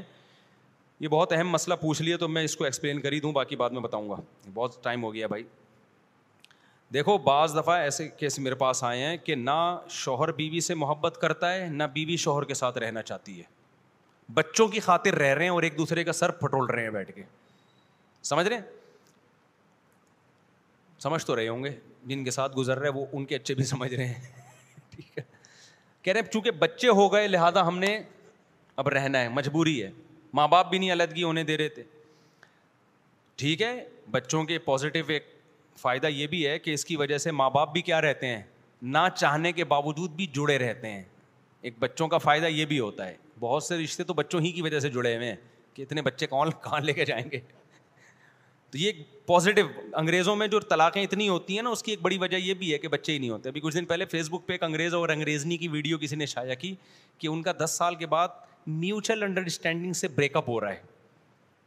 تو دونوں بیان داغ رہے ہیں کہ ایکچولی ہم نہیں رہ سکتے نیچے پاکستانی نے دبا کے گالیاں دی ہوئی ہیں کہ بغیر تو دس سال ہو گئے تم بچے نہیں پیدا کیے تو پھر یہی ہوگا بڈھے ہو ہو گئے تم لوگ بچے تمہارے ہیں نہیں اور میوچل انڈرسٹینڈنگ سے دیکھو اگر اولاد نہیں ہے تو شادی صرف ایک فزیکل ریلیشن اور ایک سیکس کے علاوہ کچھ بھی نہیں ہے اصل تو یہ رشتہ مقدس بنتا ہی بچوں کے بعد ہے اور جتنے بچے زیادہ ہوں گے اتنا ہی رشتہ آپس میں کیا ہوگا مغربی دنیا نے میاں بیوی بی کے رشتے کو ایک صرف ایک ایک انٹرٹینمنٹ بنا دیا ہے بڑا مقدس رشتہ ہی تو ہے ہوتا ہی اولاد کی وجہ سے ہے بھائی نہیں ہے بات میرا خیال ہے تو اولاد کا ایک بڑا فائدہ یہ کہ طلاق کا ریشو کیا ہو جاتا ہے کم لیکن اگر اولاد کے باوجود میاں بیوی بی بہت زیادہ بفرے ہوئے ہیں ہر وقت گالم گلوچ ہر وقت مار دھاڑ ایسے بھی کیس ہیں نہ میاں رکھنا چاہتا ہے نہ بیوی بی رہنا چاہتی ہے لیکن جب معصوم بچوں کے چہروں کو دیکھتے ہیں تو ایک دم کہتے ہیں ان کا کیا ہوگا پھر رکھ کے ایک تمام لگایا اس نے ادھر سے اس نے رکھ لگایا مار ایک دوسرے کو رہے ہوتے ہیں تو ایسی صورت میں ان بغیرتوں سے میں استفر اللہ ان لالائقوں سے میں کہتا ہوں کہ دیکھو اس سے بچوں کو نقصان زیادہ ہو رہا ہے یہ تم حرکتیں کر رہے ہو نا ہر وقت گھر میں مار دھاڑ دانٹ ڈپٹ بچے بھی جنگلی بنیں گے پھر تمہارا بیٹا بھی آنے والی بہو کے ساتھ یہ ٹیکنیکل فالٹ پیدا ہو جائے گا اس میں وہ سمجھتا ہے کہ بیگم کے ساتھ ایسے ہی لوگ ہوتا ہے اور تمہاری بیٹیاں بھی اپنے میاں کے ساتھ یہی کریں گی تو اس لیے بہتر یہ ہے کہ تمیز سے کیا کر لو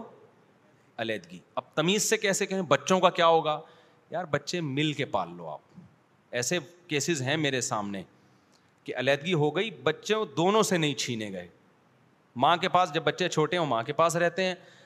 باپ جب چاہتا ہے بلا لیتا ہے اپنے گھر میں ایک آدھ دن باپ کے ساتھ رہ لیتے ہیں وہ باپ تو چوبیس گھنٹے ویسے بھی چھوٹے بچے کو رکھ ہی نہیں سکتا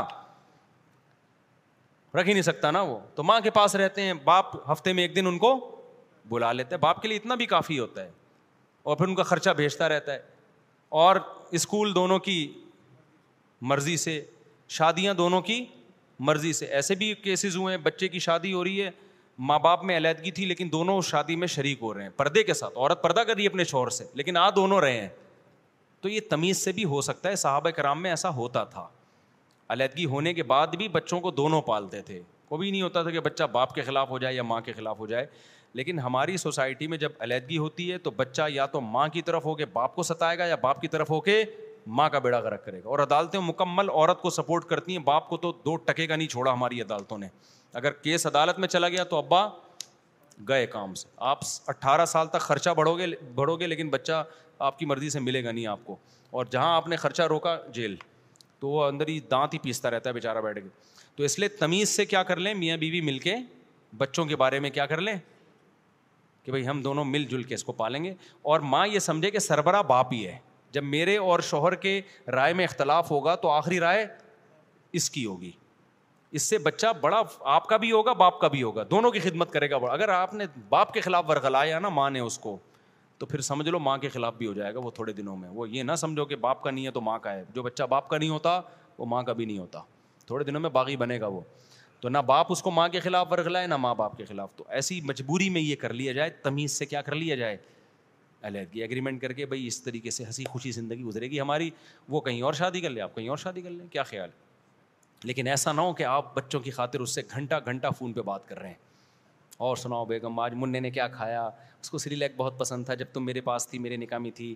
تو سری لیک بڑے شوق سے کھاتا تھا پوٹی تو نہیں کی آج بچے نے کتنی دفعہ پوٹی کی ہے اتنی ڈیٹیل میں جائیں گے تو یہ شرح حدود سے تجاوز کیونکہ پھر آپ کی بیوی بولے گی جب تم نے اس کو چھوڑ دیا ہے تو اس سے اتنا فری کیوں ہو رہے ہو آپ کو میرے بچوں کی ماں ہے تو کہہ رہی کہ جب ماں تھی تو چھوڑا کیوں تو نے یہ یہ بھی ہوتا ہے طلاق کے بعد نا اس طلاق یافتہ سے وہ فری ہو رہے ہیں اور پھر وہ نہیں آنے والی بیوی بی کو تکلیف ہو رہی ہے تو یہ بھی غلط ہے اور وہ عورت بھی جب شادی ہو گئی یا شادی نہیں بھی ہوئی ہے تو اپنے ایکس ہسبینڈ سے ضرورت کی حد تک بات کر سکتی ہے فری ہونے کی اس کو بھی اجازت نہیں ہے لیکن جیسے میں نے بتایا یہ باتیں ان کی سمجھ میں آئیں گی جن کے دل میں اللہ کا خوف ہے خوف نہیں ہے تو پھر سب حلال حرام کا فر ختم کافی ہو گیا میرا خیال ہے آپ کچھ پوچھ رہے ہیں چلیں اگلی دفعہ میں پوچھ لیں اچھا بتائیں بتائیں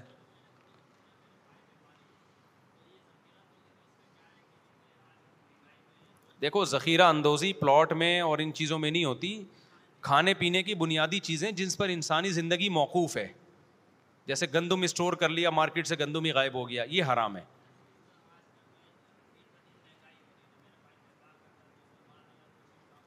وہ تو بزنس کا حصہ ہے جب مہنگا ہوگا تو بیچ دیں گے ابھی ابھی خرید کے رکھو لیکن اگر اس سے سوسائٹی پہ اثر پڑ رہا ہے نا غریبوں کو نوالا والا ہی نہیں مل رہا پھر ناجائز ہے